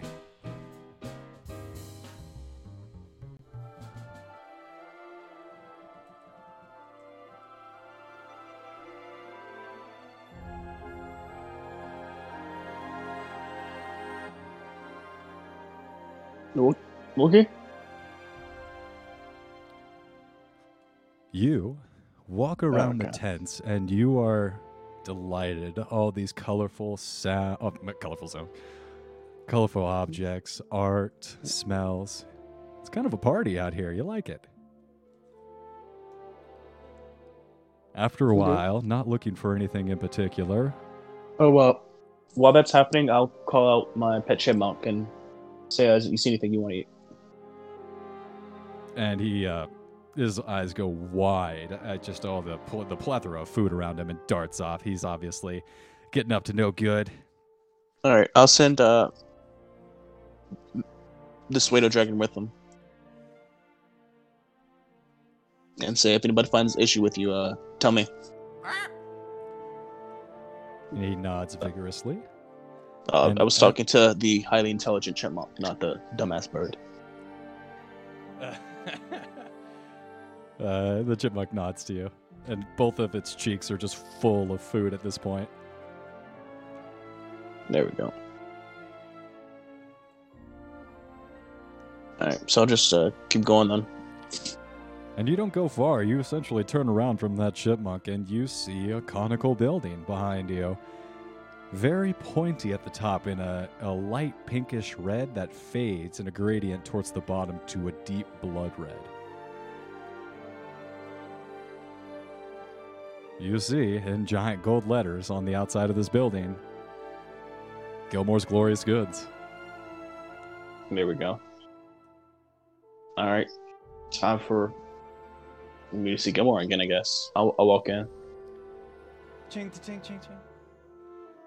You walk in, and you notice this is not the same shop. It's quite a bit darker, and there's a lot more leather on the walls. But you figure, Gilmore's as good as any Gilmore, so you walk up to the bell, give it a ding-ding. And after a few moments, a handsome, tall gentleman walks out from the back and eyes you directly and greets you. Hello and welcome to Gilmore's Glorious Goods. How can I be of assistance to you today? And this is Gilmore's brother? Or does he look kind of like Gilmore in any way or what? He looks exactly the same as Gilmore. The Gilmore you know. Okay. So I'll say, hey, I was looking for your brother. I was trying to buy a magic staff off of him.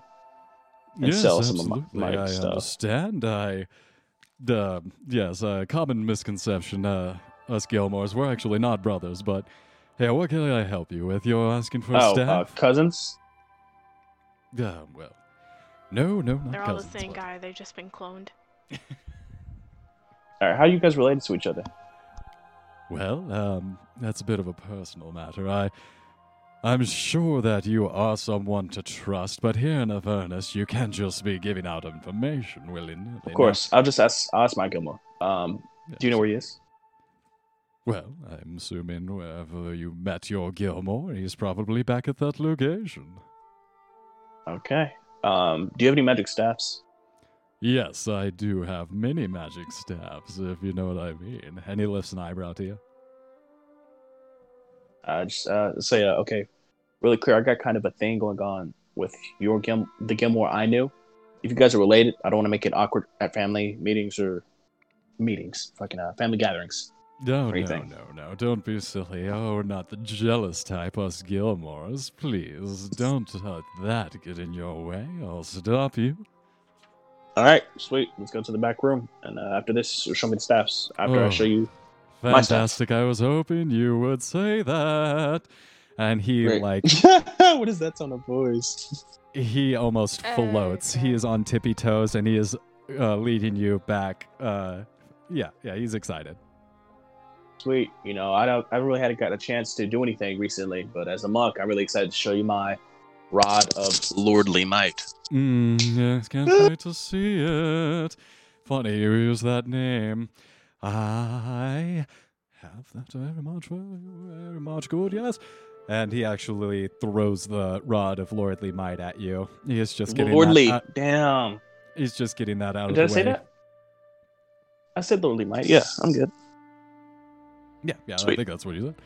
But right, at this point, in this back room, you notice that he is getting into this contraption. These straps and ropes are hanging from the wall and the ceiling, and he has inverted himself. He's hanging about 4 feet off of the ground, upside down, naked. All right, well, it's definitely different from your vanilla Gilmore. But now, please go over to the stand there. No, I need you to Gilmore pick up vanilla. Those rubber bands. Please get rude. The bands. It's literally what it's called. It's disrespectful. Vanilla. It's the term.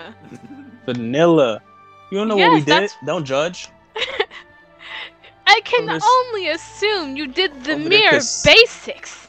Over there, socially awkward and salty because what's his name? Adrian. I said Adrian. Ugly killed your cows. Don't hate. Oh my god, you keep bringing up my cows. Because it's just so funny. It hurts. It's I still haven't found the video, and shit just keeps popping up, so I never do. But I'm gonna find that video and just see what happens. Why and would just you cause me to suffer? Your reaction when that happens.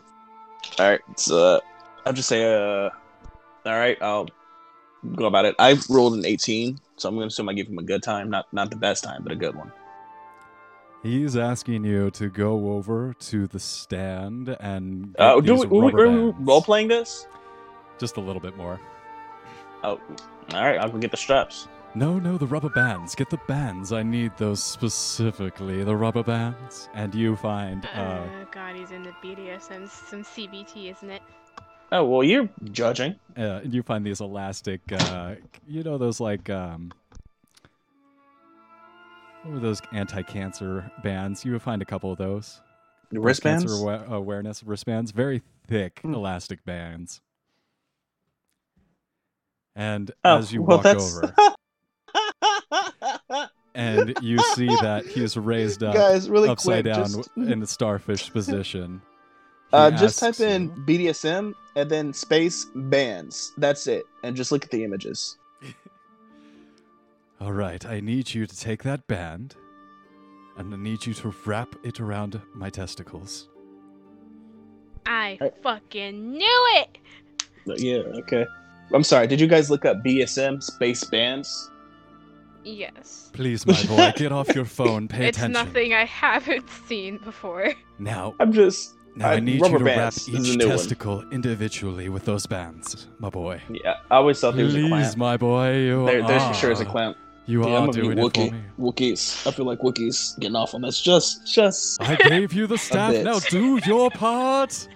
I'll do the part. I don't want to describe this anymore. You win. God. You made me feel awkward. So you successfully wrap each testicle. No, let's. That should have been a sleight of hand, goddammit. And you try and leave and walk away. He stops you. He's like, wait, wait. I need you to punch me. I need you to punch my testicles as hard as you can. I'm going to say. I fucking knew he was into some freaky shit. I'm asking real quick, is he in a domination? Like me being dominant of him, right? No, he's into CBT. That's all it is. So you keep saying acronyms. Like I know so this is up my fucking. He's into cock and ball torture, which means he's obviously submissive. Oh. I've never heard the torture part. I've just heard C&B torture. That's all I've ever heard. So at this point, he I'm going to starfished upside down with his testicles wrapped in rubber bands, and he's asking you to use his testicles and balls as a punching bag. He's literally begging you to wail on his wrapped up testicles. Hey, that sucks. Why? Hey, it sucks to be. It sucks to suck. I'll say. You can wait. Just give him a slick kick to the groin and leave. And now I'll say, hey Max, how many soul coins would it take for you to finish this? I'm not touching that one, man. He's a demon. He should love torture. All right. Gilmore's a handsome guy, right? I do, but you have to understand, Gilmore has a bit of a reputation around these parts. He is. I'm sorry, what was your question? Oh, he's that guy. He's handsome, right? Gilmore's very handsome. All right, so I'm gonna step out and say, hey, who finds Gilmore hot? Gilmore's picky though. And so, you're turning to leave. Yeah. I'll step outside real quick and just say something, or stick my head out the door. I dare say we had an arrangement. Wait, don't leave. Yeah, look, I don't want to describe this. It's just whatever he wants to happen, happens. Unless I have to get on bottom. That's not happening. Give me my rod back. Fine. So just fade to black and assume Y did the unspeakable. Yeah. Yeah, let's go ahead and go back over to the Infernal Rapture. Now we can go back. Okay. Once you admit defeat. I admitted defeat. First thing I said was, "Hey man, you know what? You win. You made me uncomfortable." Hey man, I'll describe. Well, I couldn't. I've never been with a guy, so nah. Wookie, was that how it was gonna go from the get-go? So I heard that story earlier this week. I got to give credit. That was an Annie Lederman story that I heard on, I think it was Whitney Cummings' podcast. But yeah, she got this, apparently this pilot, like this older guy, took her out on a date, asked her to wrap up his fucking balls. Yeah, but no, there's a clamp. There's for sure clamps for that. No, you use rubber bands. There are not clamps. I say clamps, but like rings. Those are not for your, no. I mean, there's one for your dick, and there's for sure one for your balls. Okay, so for your dick, they usually use like cock rings or something, and for like regular testicles, they use rubber bands or like one specific rubber band for like both. The clamps you're talking about are not for like clamps, but it's a ring that you can tighten. I swear, my friend. Yeah, that goes around. Chef. He said he was into like torture and stuff like that, so he did it, and then he messed up the veins in his dick, like the ones that connect his balls to his dick. So he used a clamp just so it gets, you can slide it up, and it's not a clamp, it's just a ring. It gets everything in one, it smooshes everything together safely. It's not like, a bunch of different things directing veins different ways. There's a ring. Cock ring. They're usually silicone or something. Cock ring. Yeah, but that's he said he used it for his balls. Well, I guess in theory you could if it is like one of those regular silicone ones, but they have specific bands for that. So I guess he was just using it versatilely. Versatile. Ah, well, you get the point. Yeah, I swear there was rings to this. Yes. It's crazy that ball rings are. You can look up ball rings, and their balls ring. They're a lot less bad than fucking BDSM bands.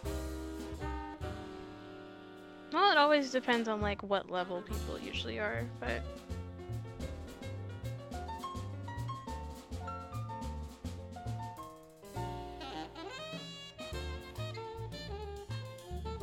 yes, sir, we go hard in BDSM space.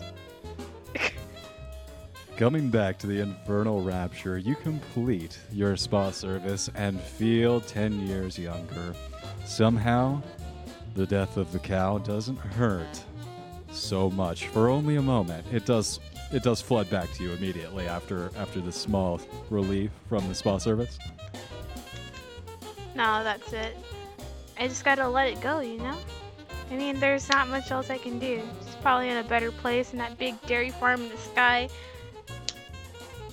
And as you say that, you know it to be true. You know that that cow has a set of wings and is flying up around in clouds and is happy right sure this not. Moment. For sure not. Why must you make me suffer? But yes, since I'm a bit happier now, I'd like to start regaining some little pink patches. And as you lift up the wine, you see a bit of that red color spread to your cheeks, and you're wondering, is this a flush or a... Man, I must be recovering. I'm getting better. I feel it. Yeah. And then I'll try and make my way to Gilmore's, because I do need to attune the reins to my dog, Cat, at Displacer, Vivorous. Absolutely. And as you make your way out, Mahadi the Rakshasa comes up. He's kind of entertaining and sees you on your way out. He's got a couple of notes to give you. He's like, hey, make sure you go over to Bernie's. He'll be able to fix up some of your hair, barbarian, and you half-orc's a little frizzy. He wouldn't cut it, would he? Well, I mean, he's a barber, and I guess that's kind of no, I can't cut my hair for cultural reasons, I'm sorry. Now,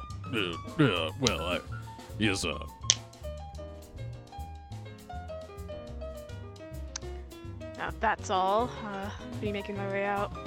Yeah, alright, yeah.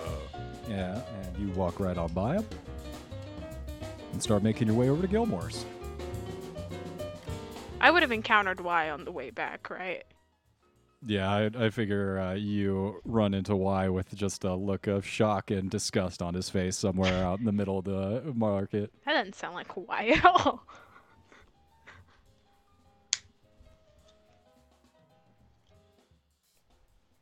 And to be fair, I wouldn't judge him for it. I personally, as Ty, didn't want to describe it. So I just want to push back, but why he'd be... It's whatever. So, in-game wise, it's just like, oh, no, it's cool, man. Yeah, he has a 26 performance and a 26 sleight of hand. I think he handled his business. 18 performance and 26 sleight of hand. So, yeah.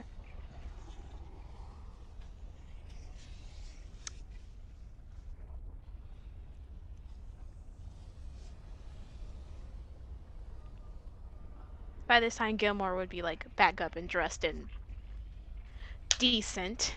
When I get back to this shop. Well, you guys pass each other in the street, and you stop for a moment to check in, make sure everything's cool. I'll give him his demon bag.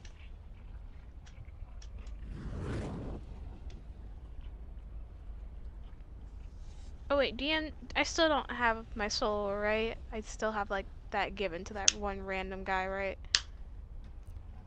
Correct. So at this moment, your soul is locked into an agreement, and once you die, your soul's going to that little limp there. What if I kill him first? Then I'm assuming you get your soul back because the agreement is no longer valid since the recipient is dead. I'll deal with that later. Put a little note on that. But yeah, to Gilmore's. Put a bow on that later. You go ahead and drop off the familiar 2Y and continue on to Gilmore.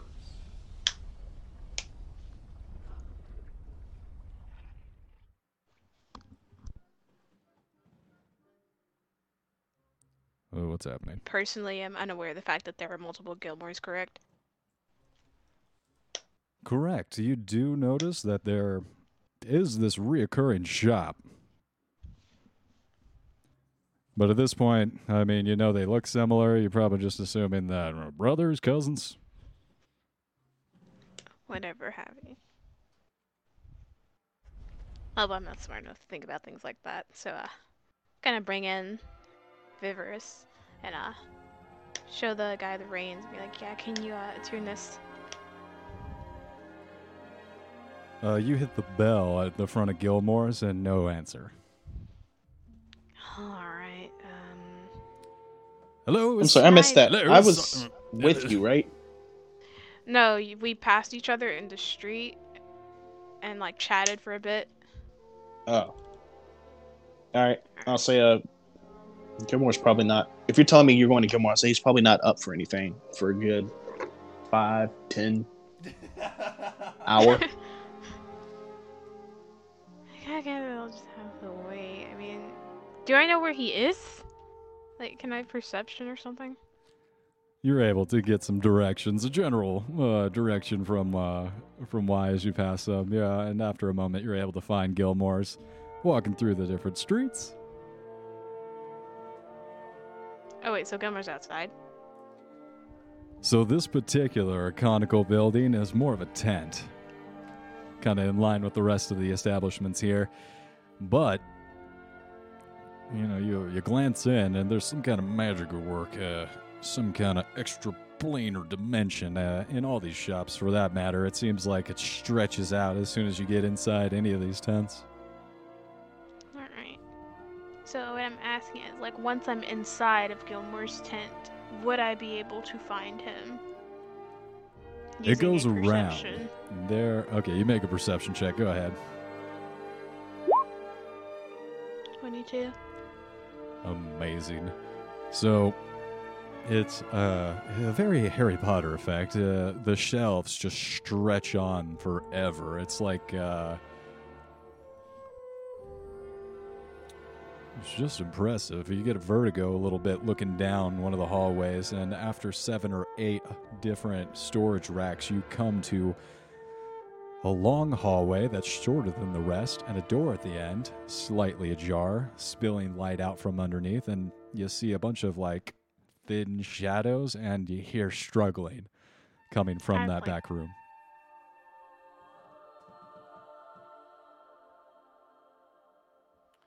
Yeah, so you quickly make your way back there. You open the door and you see Gilmore tied up and suffocating in his straps. He's blue. Like I said, I want to stealth before I go anywhere near that door. Yeah, and you're successfully stealthed. He's almost passed out. Like, he's blue. His eyes have glazed over. He's in the final moments of... I'm gonna slowly and calmly walk over, start unstrapping the whatever these things are. God, why are they sticky? Yeah, you cut one and he falls to the ground. Oh no, I'm not cutting them. I'm calmly taking these things down. Oh yeah, okay, you do so. You just undo one, like, tie, one complicated knot, and the whole thing unravels.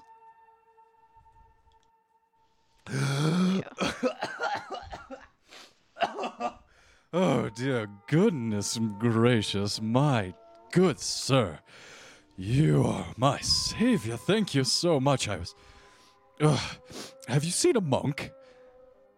Was there a monk passing you on your way out of here when you came in? Oh, why do you ask? Well, the devil, he left me there all alone, and he took his... He took some of my merchandise. I'm going to have to send someone after that gentleman. Huh. Oh. Wait, what? You mean? I stole merchandise. No, he's saying that you just left him there. Oh, like, yeah, you may him. Have done it. Oh, God. All right. Yeah, I'm going to kind of crease my brows. He sends somebody. Like... Use this fucking Rod of Lordly Might to murder his ass. At this point, he's very embarrassed. He, like, wasn't expecting you. He's collecting himself. He's flushed. He's beat red. He's flushed. I'm going to take a bedroll out of my backpack and, like, throw it over him.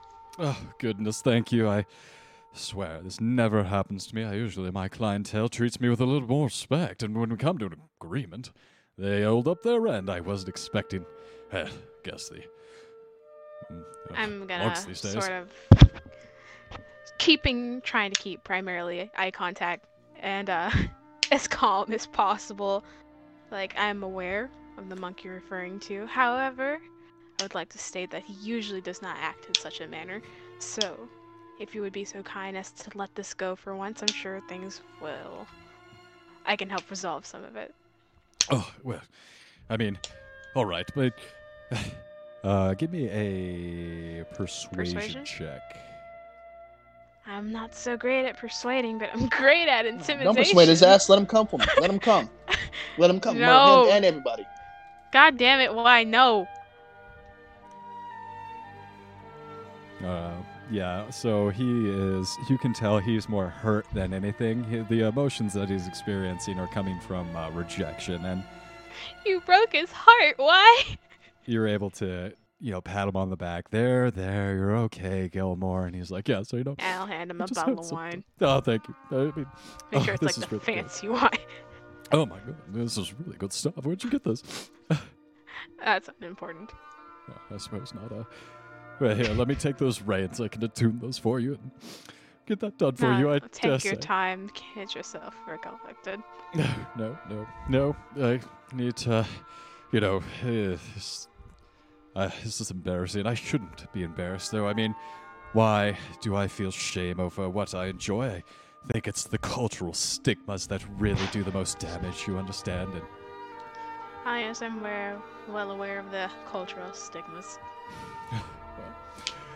It hurts, though, you know. I mean, you get excited. I really need to learn not to jump at shadows, but when someone you really take their word for it, they see gonna offer something, you believe them, you know. You think they're gonna go into an agreement in good faith, but then they renege. They always renege. I'm gonna give him like some reassuring pats on the back and be like, "Hey, there's this service at a restaurant." I fucking delivered. I delivered him to completion. Why you hurt his feelings? Man, hang him by his fucking neck. Keep playing with me, nigga. I mean, I'm sorry. Why? I got aggressive. Let's cut that part out. But, you know, he can come for me and see what happens. God, what? Okay. I'll clean this up. Well, not literally, but I will try to. A few more moments pass, and he successfully attunes the reins. I'll PM those to you. Thank you. But I'm sure that'll get to me in about 2 to 3 business weeks. Hey, as per usual. Called out. All right. You know you do. You know how long it took you to get Miles' staff? And you weren't even there for like 2 sessions. Oh, well, you know, you got to understand that this is a production line, and we got a lot of technical. There's a lot of. Yeah. I got to go get the dilithium crystals and mine them by hand in Tanzania. All right. How's the Gilmore doing? He's done crying. He wipes his cheeks and he hands over the reins to you, and he helps you outfit Wolf. And Wolf kind of stands there stoically as you both set about the work and complete it. After about a half hour, you were able to get it done. What I want to do is like I grab him by like the sides of his face, and I know I'm taller than this guy, so he's gonna have to look up. Much taller, and he does look up to you, almost like it's like that romantic look up where he's like pressing your chest against each other involuntarily. You're like, hey, look, yes?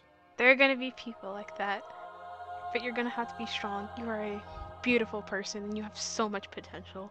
Don't let that ruin you. You know what? That's beautiful, and a beautiful sentiment. I appreciate that, and I will try and remember that. It's hard, I forget, and I do beat myself up, but god damn it, you're right, and fuck anyone else who doesn't love me for who I am. I was about to say yes, queen, but that's not the time. I love getting my testicles tied up and beaten. That's what I love. And you're free to love that. It's a free country. Goddamn right. Avernus is a free country. Albeit a rather third world country, but it's free. Mm. Well, I mean, every place has its problems, hon. Anything else I can do for you? And I do appreciate the help. I do feel much better. Thank you. No problem. That should be about all. It's very nice meeting you, and I do wish you well. Absolutely. No charge. You come on back soon. Hear you, dear? Well, you here, dear? Sure thing. I'm just gonna give him a wave and a smile and go and walk on out.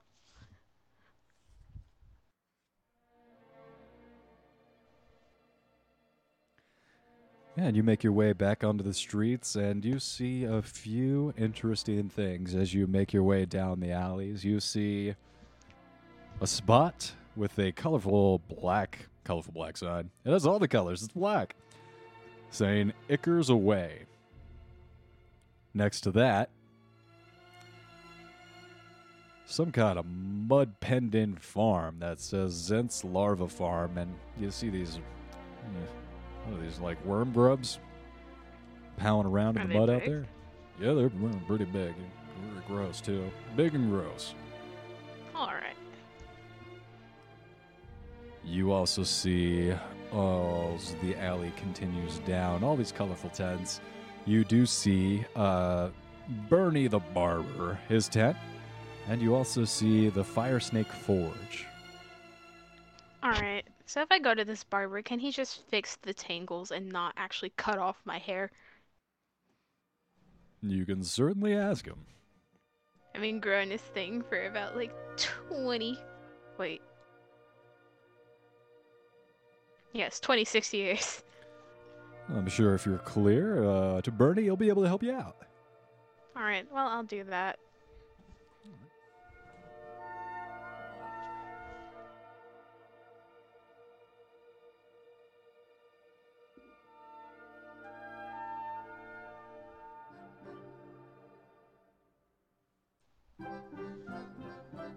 Oh, yeah, music change. Yeah, you make your way over, and you see this wonderful tent that has these white and red stripes that kind of, they have that odd visual illusion where it looks like it's spinning. Mm-hmm. And you walk in, and you find a cheerful, well-kept Kalashite woman.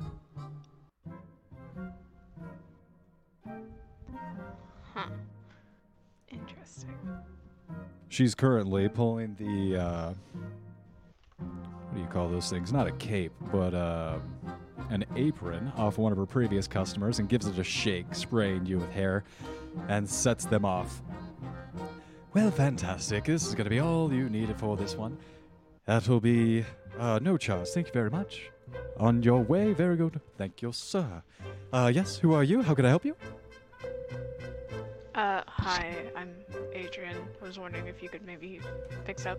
Yes, please, this. Have a seat. Oh, you're wonderful. Oh, my goodness, such a big, strong, hard muscles. Please, have a seat. God. And Adrian just has, like, the most unkempt, untamed wild mane. Goes all the way down to, like, mid-back at this point. And both of the eyebrows are pinned to the top of Bernie's foreheads. She's clearly very excited by your mane, and she puts a hand on your shoulder, guides you back, and wandering hand goes up the thigh a little bit too far. Oh, Jesus. Fantastic. I'm going to ask her to not cut it. Oh, no, darling. Please have a seat. I'm happy to help you out. We'll make sure that you're nice and tidy. Now, do you want this shorter? Do you want it longer? Kept long? I see that this does seem to be some kind of significant tribal value. Is this religious? Ceremonial, perhaps? Ceremonial. Wonderful. We'll just clean it up a little bit. Keep it as is. For the most hair is just caked with dirt, sticks, some blood, a couple, like, small bones. Oh, yes. It's very ghastly. Oh, well, I mean, ghastly's one word for it, my darling, but I mean, this is the gears of your trade, and I do expect to see a little bit of scars for your handiwork. I think it's a mark of honor, frankly. So, yeah, just put it in a style that doesn't reduce it, but it makes it easier for me to battle. Yes, ma'am. Functional and good. Oh, so I love it. Very good right away. And she goes back to... like sharpening some of her scissors and straightening out some of the hair with one hand, and she's taking out these brushes, and it seems like she's just getting ready to get out the gunk, and you're surprised. Like, she is, for a woman of her size and slenderness, she is extremely, deceptively strong. Like, you're like, what the fuck is happening? She feels like a boulder of a giant. This is nuts, but okay, she's doing a good job. She's taking out all the blood flecks that have dried into my... Okay. He just whips my head to the side.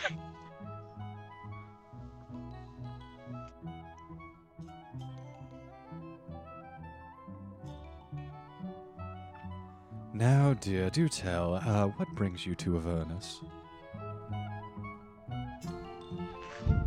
Well, that's more of a private matter in some senses, but I'm definitely not here for what I originally was brought here for.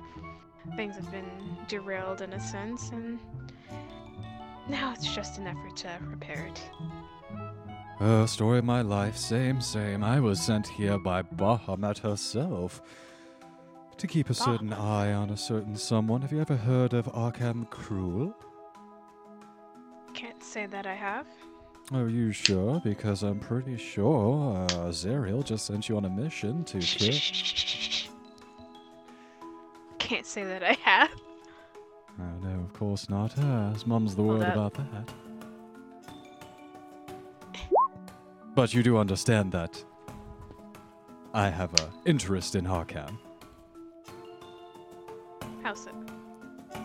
Well, he has a certain artifact that I understand if Zariel were able to get her hand on it, could present a bit of a problem for our benevolent god. Do tell. What is this artifact? Well, it wouldn't happen to be someone's hand, would it? Well, I mean, I do believe that Zariel needed a hand in obtaining it, so it might... Oh, no, please, don't give me a round of applause. She's just trying to come up with all the puns. Well, I guess I do know who she was talking about.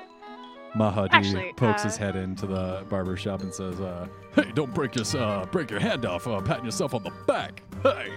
I'm just gonna give him like a glare. Okay, I'm out of here. Sorry about that. I'm gonna ask the barber what her relation to Zariel is. I've been asked by a higher power, shall we say, to keep an eye on this level of Avernus. A certain ancient goddess with 5 heads is imprisoned down here, and we want to make sure that it stays that way.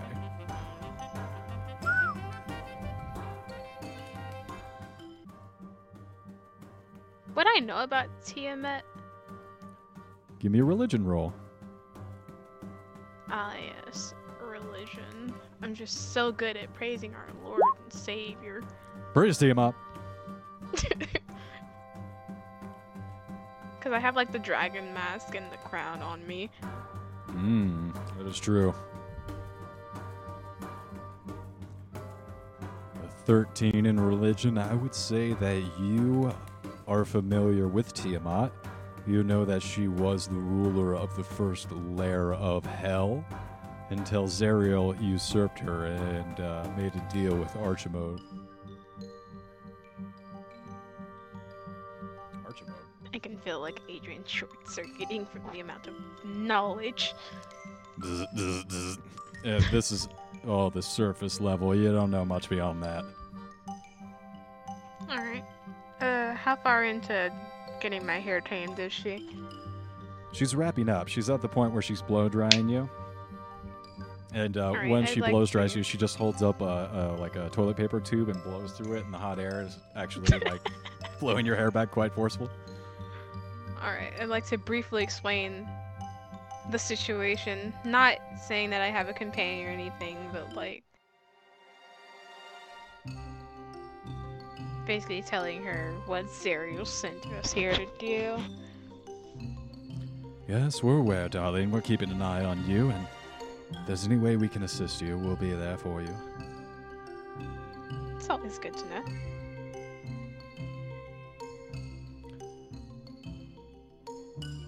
Now, on your way out of this establishment, you might not remember any of this conversation happening.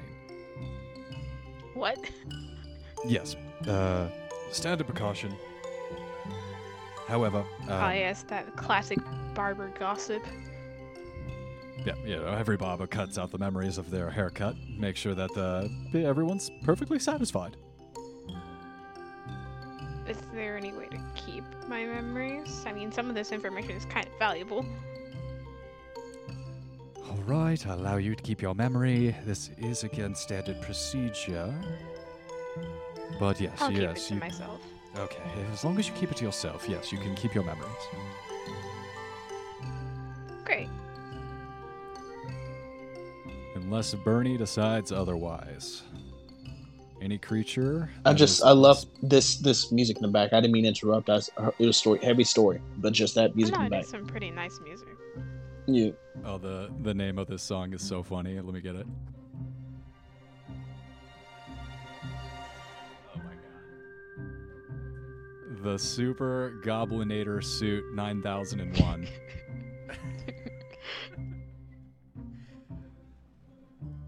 All right. Would you? Nope, never mind.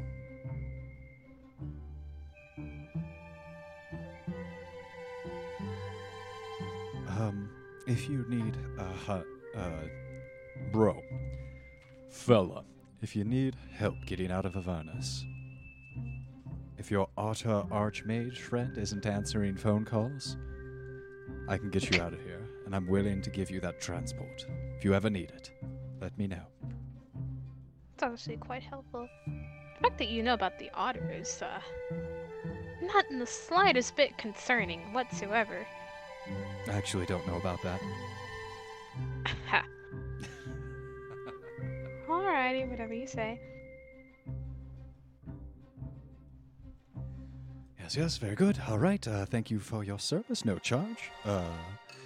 And with that, she hits the what are those little the steps?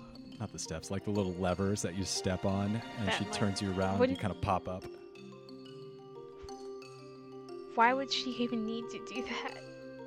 She's got a little bit of a flourish to her, Bernie. All right. Bernie, why'd you suppress a third party for a decade? Bernie! Oh, God. Bernie. All right.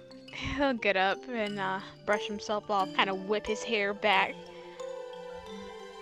And it looks good. You turn 3 or 4 heads. Oh, God. Why could you more? Yeah, you just hear 7 necks snap as Y walks by. Oh, God.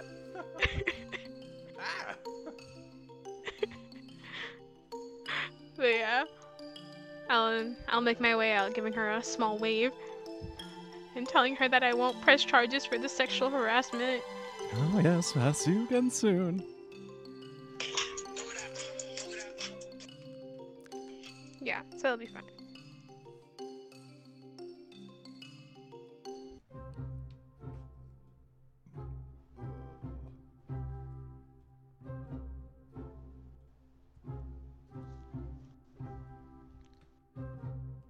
I assume we're just gonna head back to the restaurant that you got from New Jersey. Back to I'm just there with Ratatoise and my demons, Max, Dominion, and Smatter Jr. Smaller Smatter. Sminny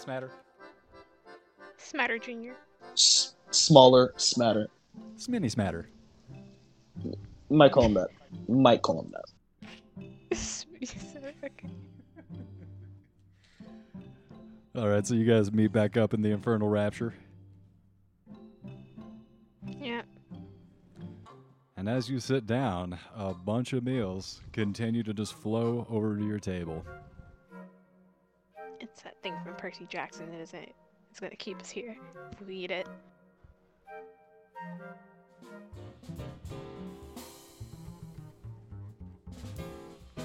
God, I just love that jazz. It's actually been a while since I played double bass. Kind of makes you reminisce. Play double bass, bro? You slapped double bass, bro? Yeah. It's badass. I think I've already gone over all the instruments I played, all the string instruments, actual bass, guitar, piano, keyboard, etc. A bit. I also played sax and tuba for a bit. I heard a lot of bass. Yes. Piano is an 88-key bass.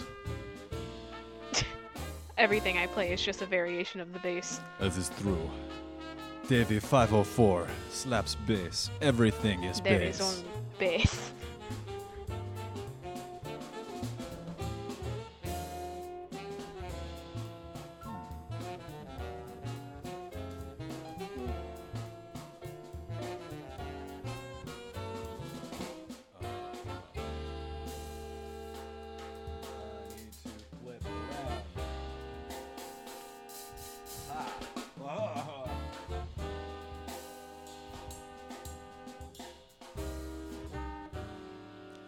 After a few moments.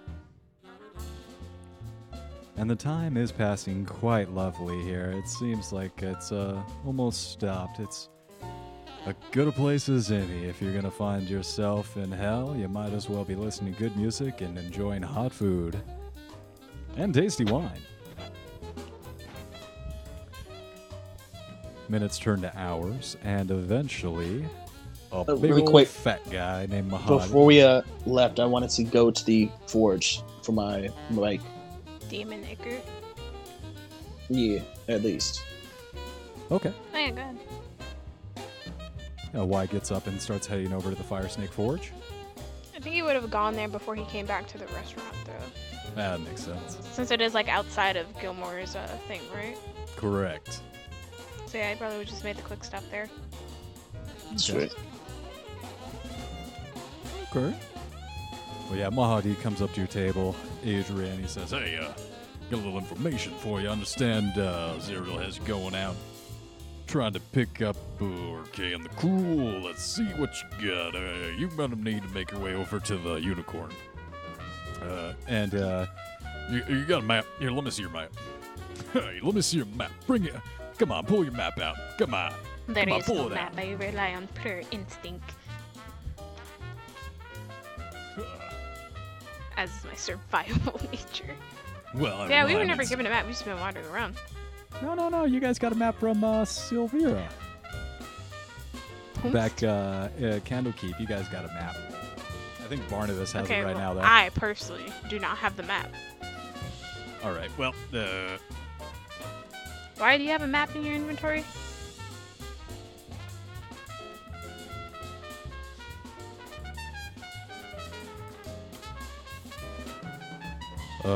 But... I'm sorry, did you ask me something? Yeah, do you have a map in your inventory? You said we got one from Silvira, but I don't have it. Oh, yeah, we should from Silvira. I have one of a map I own of my home city, but I don't know. I don't think... of Avernus? No, I don't think so. Okay, so no one has the map. Alright, well, here, let's just take a look at my map. And he pulls out his own map of Avernus. Right here, you see? And you actually see on this map, there's a lot more information. There's a lot more, like, things, notations in the margins. Here, right here. And it says, it's like a orb that's white, and it says Demon Zapper. Right here, you see? You gotta go to the unicorn. Demon Zapper's where you gotta go. Don't ask me how I know, but you gotta go. I'm sorry? That does sound more New York than New Jersey. Hey, come on, get out of here. You lady chumooks over here. Yeah, New York. Forget about it. Well, yeah, right here, Demon Zapper. You go there, I'm sure you'll be able to get to Arkhan eventually. That's, it's on the road to Arkhan. Demon Zapper, there you go. That's all I know. That's what Zariel told me to tell you, so I'm telling you. Hey! Damn. Because in New York, it would be pronounced Jersey, and then New Jersey would be like Jersey. Yeah, but Jersey. Come on, get out of here. Hey! Jibba-da-bottoms. Scooter-da-bottoms. Oh, shit, right. I'm losing it. God dang it, Wookie. Pulling it back, he rolls up the map, and he's like, all right, this is where you gotta go. I gotta see some of these other guests. Waddles off. Waddles. Okay. Tell me, man, just waddle away. Waddle away like a penguin. Not really. Guess we'll get going then. Why that call you? Believe. Alright, we're gonna go over to Y here for a second, flash over as you guys start getting ready to make your way out of the Wandering Emporium and off of the Infernal Dragon Turtle's back. Why?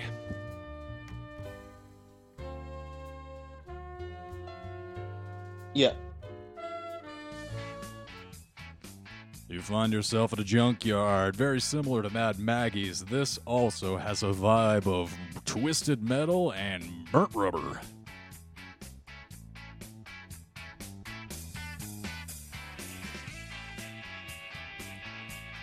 You right, see... I'm going to be gone for a second. Kids stub their toe. Do what you will. Aww. Yeah, no problem.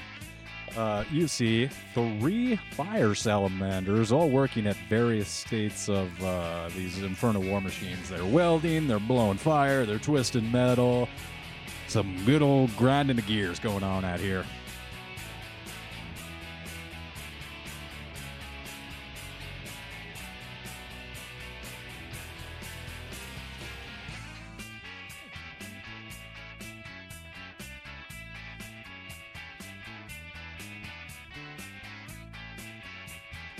You see in big orange letters above this establishment, Fire Snake Forge. One of the salamanders comes up to you and kind of arcs his tail around to where a handshake should be, and he says, "Salutations, mister. My name is Skits. How can I help you?"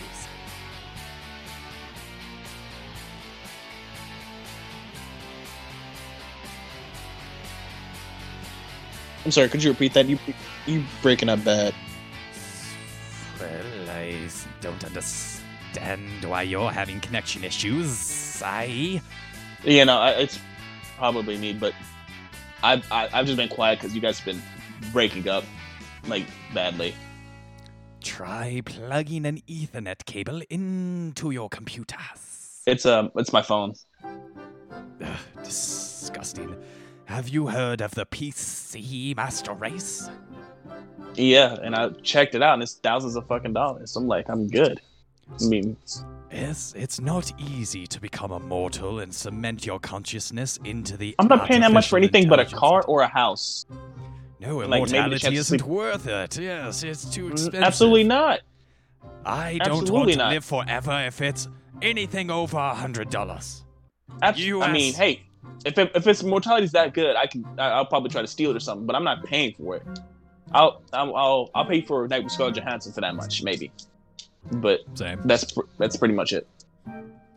Yes, well, you're making some salient points. Is there anything I can? Yeah, I can. Do for you? You're quite astute. I will say that for you, humans.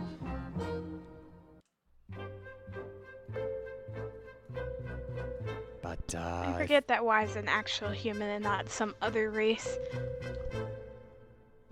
Alright, so yes, you can help me out. Yes, well, I don't have all season. Yeah, alright, sweet. I need you to upgrade my motorcycle. And why do you forget I'm a human? 'Cause it seemed like you were tiefling or something. No, I'm like... elf, I think. Oh, so you're not even a human? No, I'm a wood elf. You give me like plus 2 to dex and plus 1 to wisdom. Doesn't that mean you can use like the trance thing? Yeah. That's why I have advantage on charming, to charm and right. Can't put me to sleep. That's why I keep asking whenever he got past, like why? What is he doing? Apparently it's charm, which sucks. Or frightens. But, yeah, no, I'm wood elf. Right, cool, yeah. Carry on. Right. Skids walks up to the Infernal War Machine and is looking it over and down. He's like, yes, I do believe we can upgrade the different armor here. Yeah, this is, yeah, so we can say this. And he waves over a Magman and a animated suit of armor, and they begin wheeling the Infernal War Machine off of your ship and into the yard. They'll take it'll probably take them about a half day to do the necessary upgrades, but yeah, they'll get it done. Should have just mentioned Mad Maggie for a discount. What? Did someone say Mad Maggie? Oh, God, saint, angel, that woman is wonderful. Absolutely. 10%, 20% off for Mad Maggie. A friend of Mad Maggie is a friend of ours. What about her boyfriend? Technically. What? Hey. I mean, Uguay used my body. Mm-hmm. Or Smatter. And does Mad Maggie have, like, marks on any items she makes? Because you did get that from her. Yeah. Like, a symbol or something. And as they look closer, they are seeing, like, Mad Maggie's handiwork, and they're, like, caressing it and treating it reverently. Don't you love retcons? This is amazing. This is her work. This is one of her machines. Oh, God. I have the pleasure of working on one of her machines. Yeah, they're absolutely. It's like an old. It's like a '69 Mustang to them. They're just like, oh my God! Do you believe Mad Maggie herself probably sat on this? Oh my God! But yeah, they quickly get to work. It'll take them a while. But yes, we'll have this for you in a half day's work. Right back to you, sir. Maggie could do it faster. Ah! True, that hurts. True, though.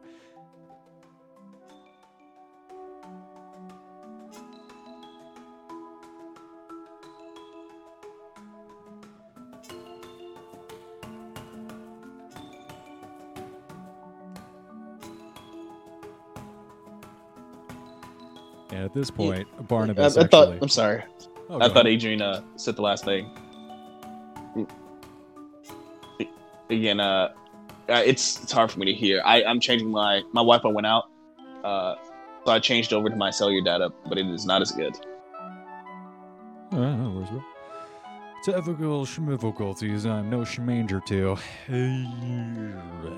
But at this point, I mean, one of us did fuck up the recording. Whoa, dude, you're gonna bring that shit up, bro? Oh yeah. I don't have to remember. Yeah, I nearly forgot about that. Let's never forget. Why? Why are you such a bully? Just because I feel like I've been attacked this session, like a little bit more than usual. Have you been attacked? I haven't, but I feel like I have. I definitely went after him with the most awkward sex. I can explain why I feel like I have, but I can't explain how I have. I would just like to know. I have nothing to do with your attack. Yeah. Now, you for sure made fun of me for being, I don't know, proficient with normal people. Like, that was the weird thing. And I've never felt... You for sure said something like, it's not our fault you were good with people. And I was like, I'm just... One of us was socially awkward, not by very little fault of our own. But... I feel attacked by that. That's literally a compliment. Yeah. I accept the fact that I'm like a social piece of garbage. No. I was in the minority. So I felt like I needed to defend myself. No, it's fine. I can understand, but like, come on, I completely understand. It was funnier to it was funnier to say something than just let it go. I understand. I see you say things like that, and that's what makes me think you're a sociopath. Oh no, I'm just very bad at confrontations. Well, you gotta get better. You know what? How about this? You say some toxic shit to me. You know, make you feel better. I can't. I can't. Don't worry. By the end of the day, we'll have you end of the campaign. We'll have you talking shit to people for no reason. Oh God! I can't say I look forward to that. You will. It's a coming of age thing. I imagine you guys are in the junkyard talking shit, and one of the salamanders turns and is like, yes, I believe in your ability to learn how to talk shit. Adrian, you can be one of the best shit talkers ever. I believe in you. This is a salamander?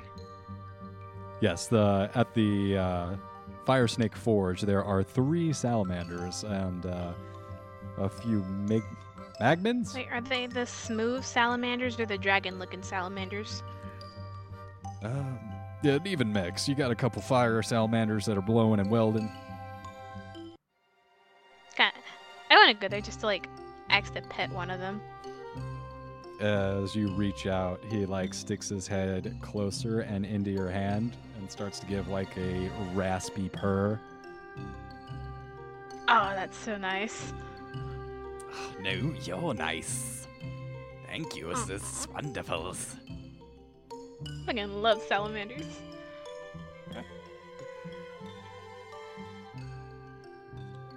You guys kind of just pass the time, watch the bike get outfitted with some extra armor, a few upgrades. Oh, wait. Can I make armor for Vivorous? All metal armor and weapons listed in Chapter 5 of the Player's Handbook are available for sale at this shop at 150% markup. Are they dealing in soul coins? Depends on what you're asking for. If you're going to armor up Wolf, they'll probably not. No. Yeah, I want to armor up my Wolf.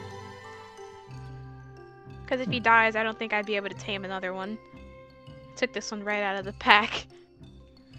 All right, you go up to Skids and you say, I need a little bit of armor here. And Skids looks over the Wolf and says, oh, see that you've come into a pair of infernal reins. That's pretty rare. I haven't seen these since Harriman. That's the guy I killed, right? Yes.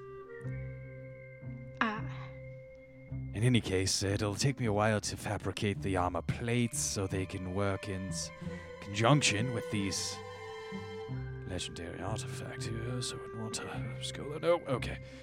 No, give me a few days. I think I could have it ready for you by that time. Let me take some measurements. And he gets out a marked piece of rope and just starts going all around Wolf and kind of annoying him, pressing up against him. I want to try and keep my Wolf calm, giving him gentle, reassuring pets. He lifts up Wolf's tail and Wolf's eyes go wide. Oh no! But then he puts the tail back down. Look, you wouldn't. I know you've done some fucked up stuff, but I gotta line with the animals. No.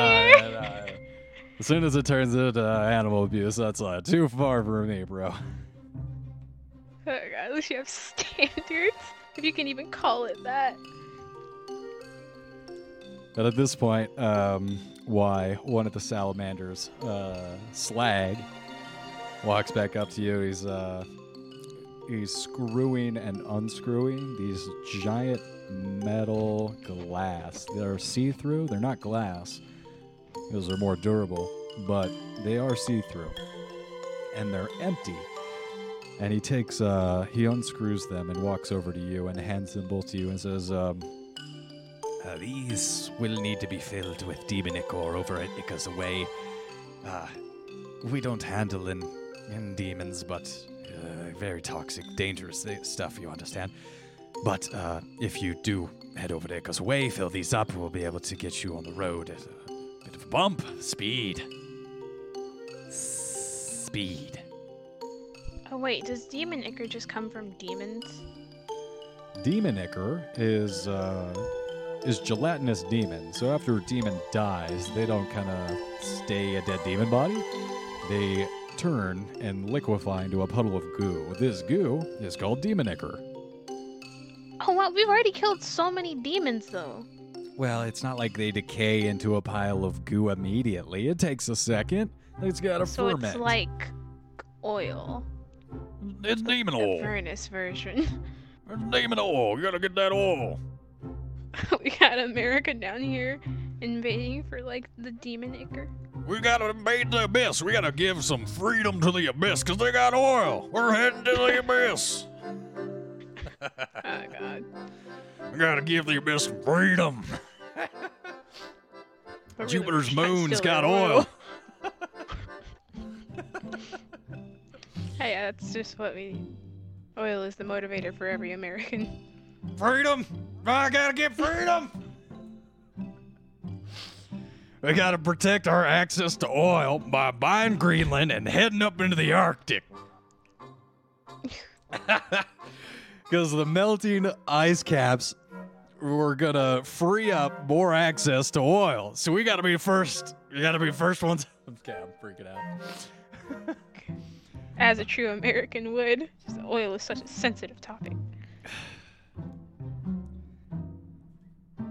Nothing frustrates me about my government at all.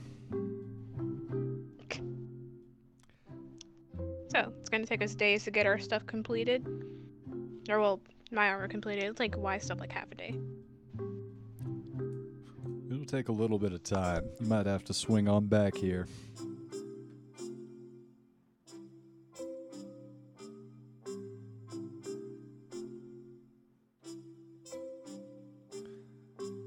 Why? Why? Yeah. Are you making? I've been on push to talk. Yeah, and I've been making my. I've just been going on with whatever's been said, so I'm making my way up back there. Yeah. You make your way back over to Ickers Away. Making my way back over to Ickers Away.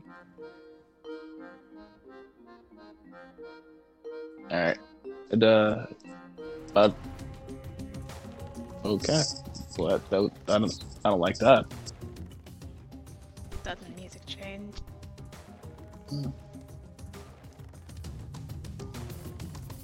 It's a nice place. It's just got some vats, and you look inside, and they're boiling with this black viscous fluid. And as you're thinking to yourself, oh, well, maybe I'll just dip my containers down in there and walk away with some Demon Zapper free of charge. A human mage walks up to you and introduces himself as Alaya. Daddy friend, can I help you? My name's Lag.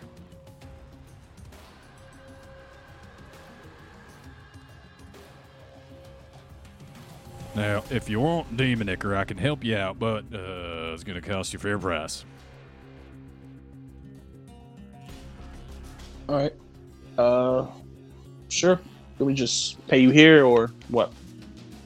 Yeah, here's fine. And he reaches out a tentacle. He doesn't have arms. You notice that this guy is a human mage, but the effects of the Demon Zapper have really started to take their effect. He's got no arms, just tentacles, and each, where his fingers would have been, are five arching tentacles that sprout out from the main tentacle. All right. So his tentacles have tentacles. We got tentacles on tentacles. Koro-sensei? Yes. Yeah. He's only got two. Don't disrespect him like that. Koro-sensei has lots of tentacles. Oh, wait. Hand tentacles. He's only got like two or three. So he's just that other guy. I mean, Offman Koro-sensei. Yeah, the bummier version. Or the kid who had blue hair. I'm not gonna lie, I just watched those replays today. Like, I watched Koro-sensei's Funniest Moments on YouTube, and I forgot. Like, it's been a while since I watched it, but that show was wild. Like, they pushed so much tentacle jokes. Their first assignment was to just write about tentacles. Yeah, and then what is it? There was one, the woman, Irina Sensei, or Ben Sensei. Yeah, she said it would take more time to describe what he did to my body than it does, than the time it took for him to do him to this body, right? No, wait, let me look at the line. He said, she said it would take more time to describe what he did to this body than the time it took for him to do them. And then she started describing, like, he started massaging her, and man, the image looks bad. He's like right behind her, like massaging her, like while thrusting, or like with her moving, and it just looks like they're fucking. I mean, the creators knew what they were doing. That was the whole implication. Yeah, and then he gave her a face massage or like a face scrub or whatever, And then she said he did this other thing with his tentacles. He stripped her and put her in a gym uniform. She said he changed my clothes just for fun, and then he did this thing with his tentacles. And all the kids were like, "What with his tentacles?" He said this thing with his tentacles, not the changing, because she mentioned the changing. Just she said he did something with his tentacles. And then other kids were like, "What were the tentacles?" And then he said, "Ha ha ha." Sometimes adults need to be taken care of. And he made that white face he makes. Like, I'm gonna send the link because I was just watching this today. But I fucking nearly pissed myself. I was like, he for sure, he was. Koro-sensei was wilding out, like badly. Mm-hmm. I love the character. Yeah, that show was so emotional.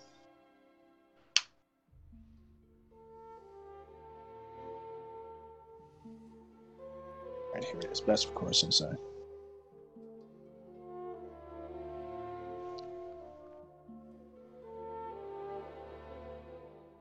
Yeah, wait. I'm about to find it. Got it. There we go.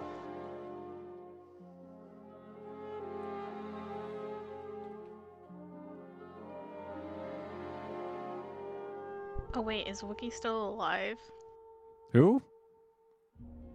Ah, dang it. Damn. One day. Dude, I'm going to drive to that piece of shit's house, tie rubber bands around his fucking throat. You said what? To who? Sexually abuse him for years. Who are you talking about? Or something? Like, are there Wendigos around your house or fucking skinwalkers? Hello? Who's up the door? I'm sorry. I want to know. You said whose house are you driving to? I gotta go. There's a SWAT team at my door. I gotta handle this. He was playing out us going to his house to kill him.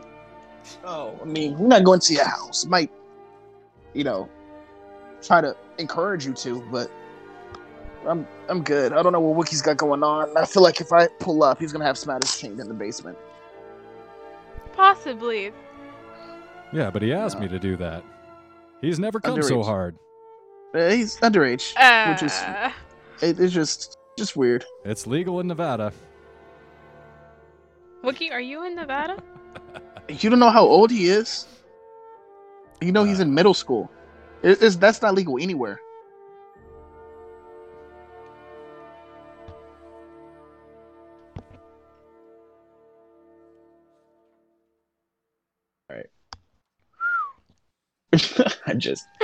So the sexualization is you guys minors? Both take part in it. Isn't it great? Don't see how that could become a problem. I don't see how this could ever be used against you, Wookiee. The fact that you have this on record. Nope. Nope. You have the right to remain silent. Anything you say can and will be used against you. You have the right to an attorney, and if you don't have one, will be provided to you by the court of law. It's the first time I've been arrested over Discord. Wow, this is exciting. Well, technically, I am allowed to. I mean, through YouTube, and they've got YouTubers arrested. I'll be sure to stay on your good side there, especially because I don't want a 6'8" orc showing up with his ex of life stealing and stealing my life. Are you 6'8"? You're gonna get a 5'5" looking child. God. Unfortunately, in the real world, a 5'5" looking child with a gun is just as dangerous as a 6'8" orc with a life stealing axe. Coming back to the game. Slightly more, let's be clear. Some 5'5" nerd with fucking bottle cap glasses and fucking messed up lab coat and ponytail coming at you with a hunter's rifle. Messed up lab coat at the house. Is anyone else by yourself? No, I get it for my jobs. Probably as soon as I get off work. Hold up, let me drive to Nevada. Road trip. Yeah. All right. Let's go ahead and put a bow on this. So, as you guys figure out your different tasks at the Wandering Emporium here. In general, I put the link in the time.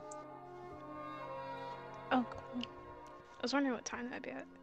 Because I, like, remember the scene, but... Let's put a period at this thing here. So you guys figure out your different tasks here in the Wandering Emporium. You find that the wolf's armor, you're going to have to swing back for that. The upgrades to your devil ride are just being completed and loaded back onto the flying machine. And you guys feel that you're about ready to depart and head to the Demon Zapper for whatever Zariel's request has in store for you.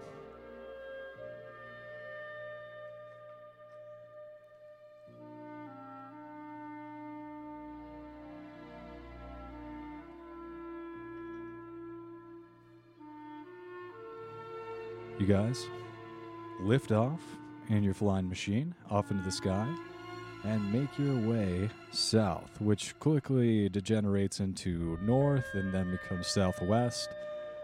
Directions on Avernus have a tendency of flipping tipsy-topsy, who-dad, what's my givers.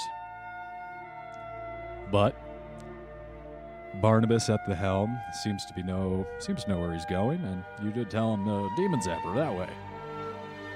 Adrian, based on the directions given to you by Mahadi.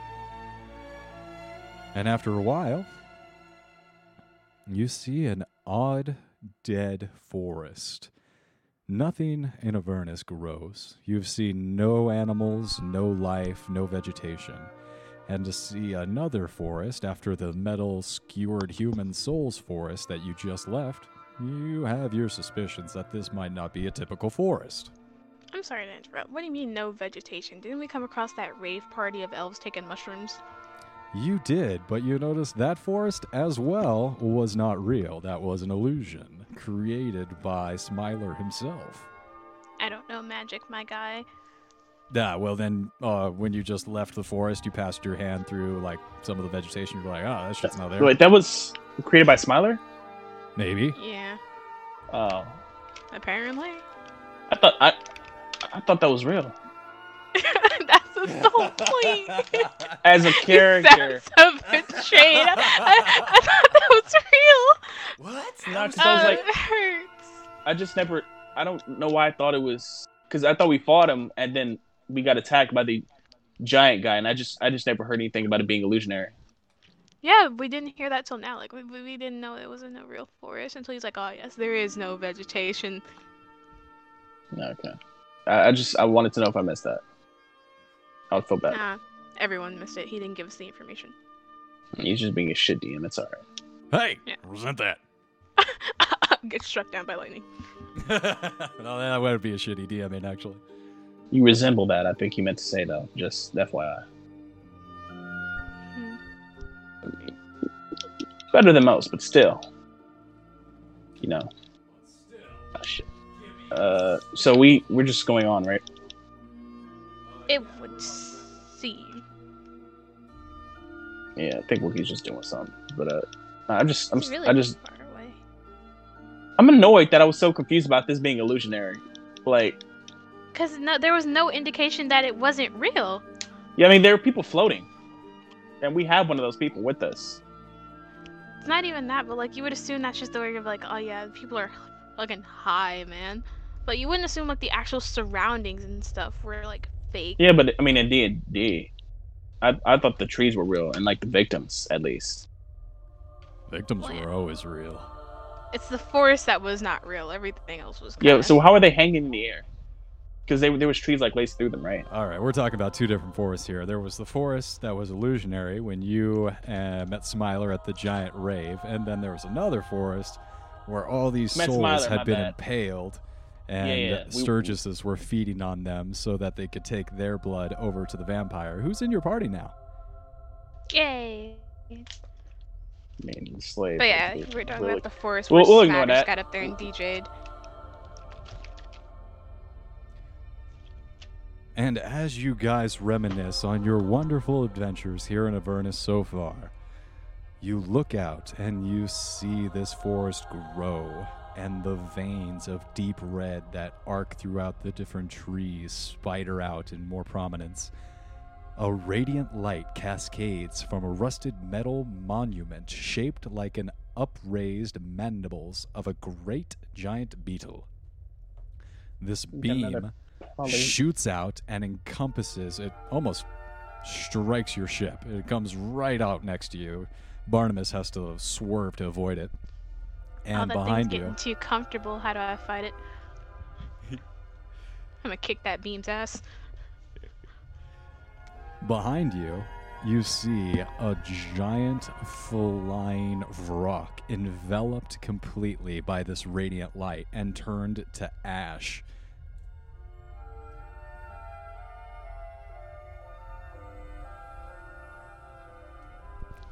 So should we be concerned with the giant death laser, or is that just normal occurrence down there in Avernus? Yeah, I think that's where we're going to wrap it up this session, guys. Giant death laser shooting at you, trying to get you out of the sky. Or at the rock, at least, maybe. This is why we always strive, always. The first time I go in this fucking plane, we're about to get shut down. I mean, Smatters was the one who wanted the plane. Everybody else is going to stay on the ground. Hey, you blaming somebody after you're in here, too. He's dead. Might be dead, technically. I don't know if we're retconning that or not. Depends on his schedule, but at this point you guys are circling down over this forest that has a whole bunch of red scary veins, and there is a beautiful orb shooting out glittering white rainbow light as a death ray in your direction. Either way it goes, I don't have to give up his familiarity back, right?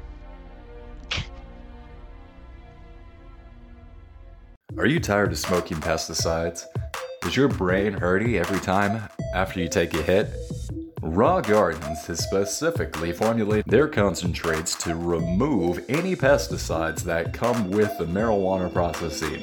You know, most marijuana farmers these days are spraying down their crops with fungicides and herbicides and all sorts of horrific poisons that explode on contact. Here at Raw Gardens, we make sure that we use that extra layer of filtration to ensure that all the particulates and all the excessive poisons used in the production of these crops are filtered out. So the only ones being poisoned in are Mother Gaia and the locals that produce the marijuana.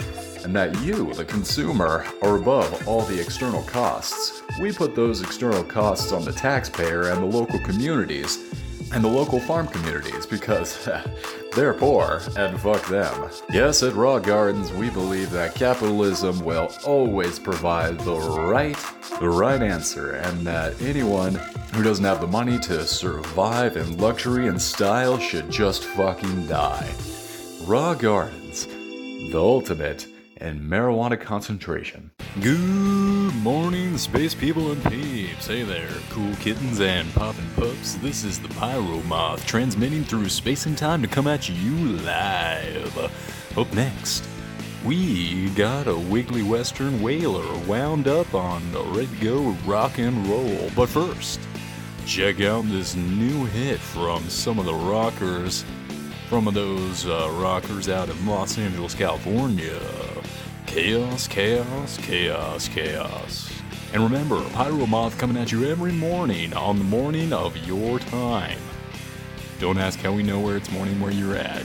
Pyro Moth Radio.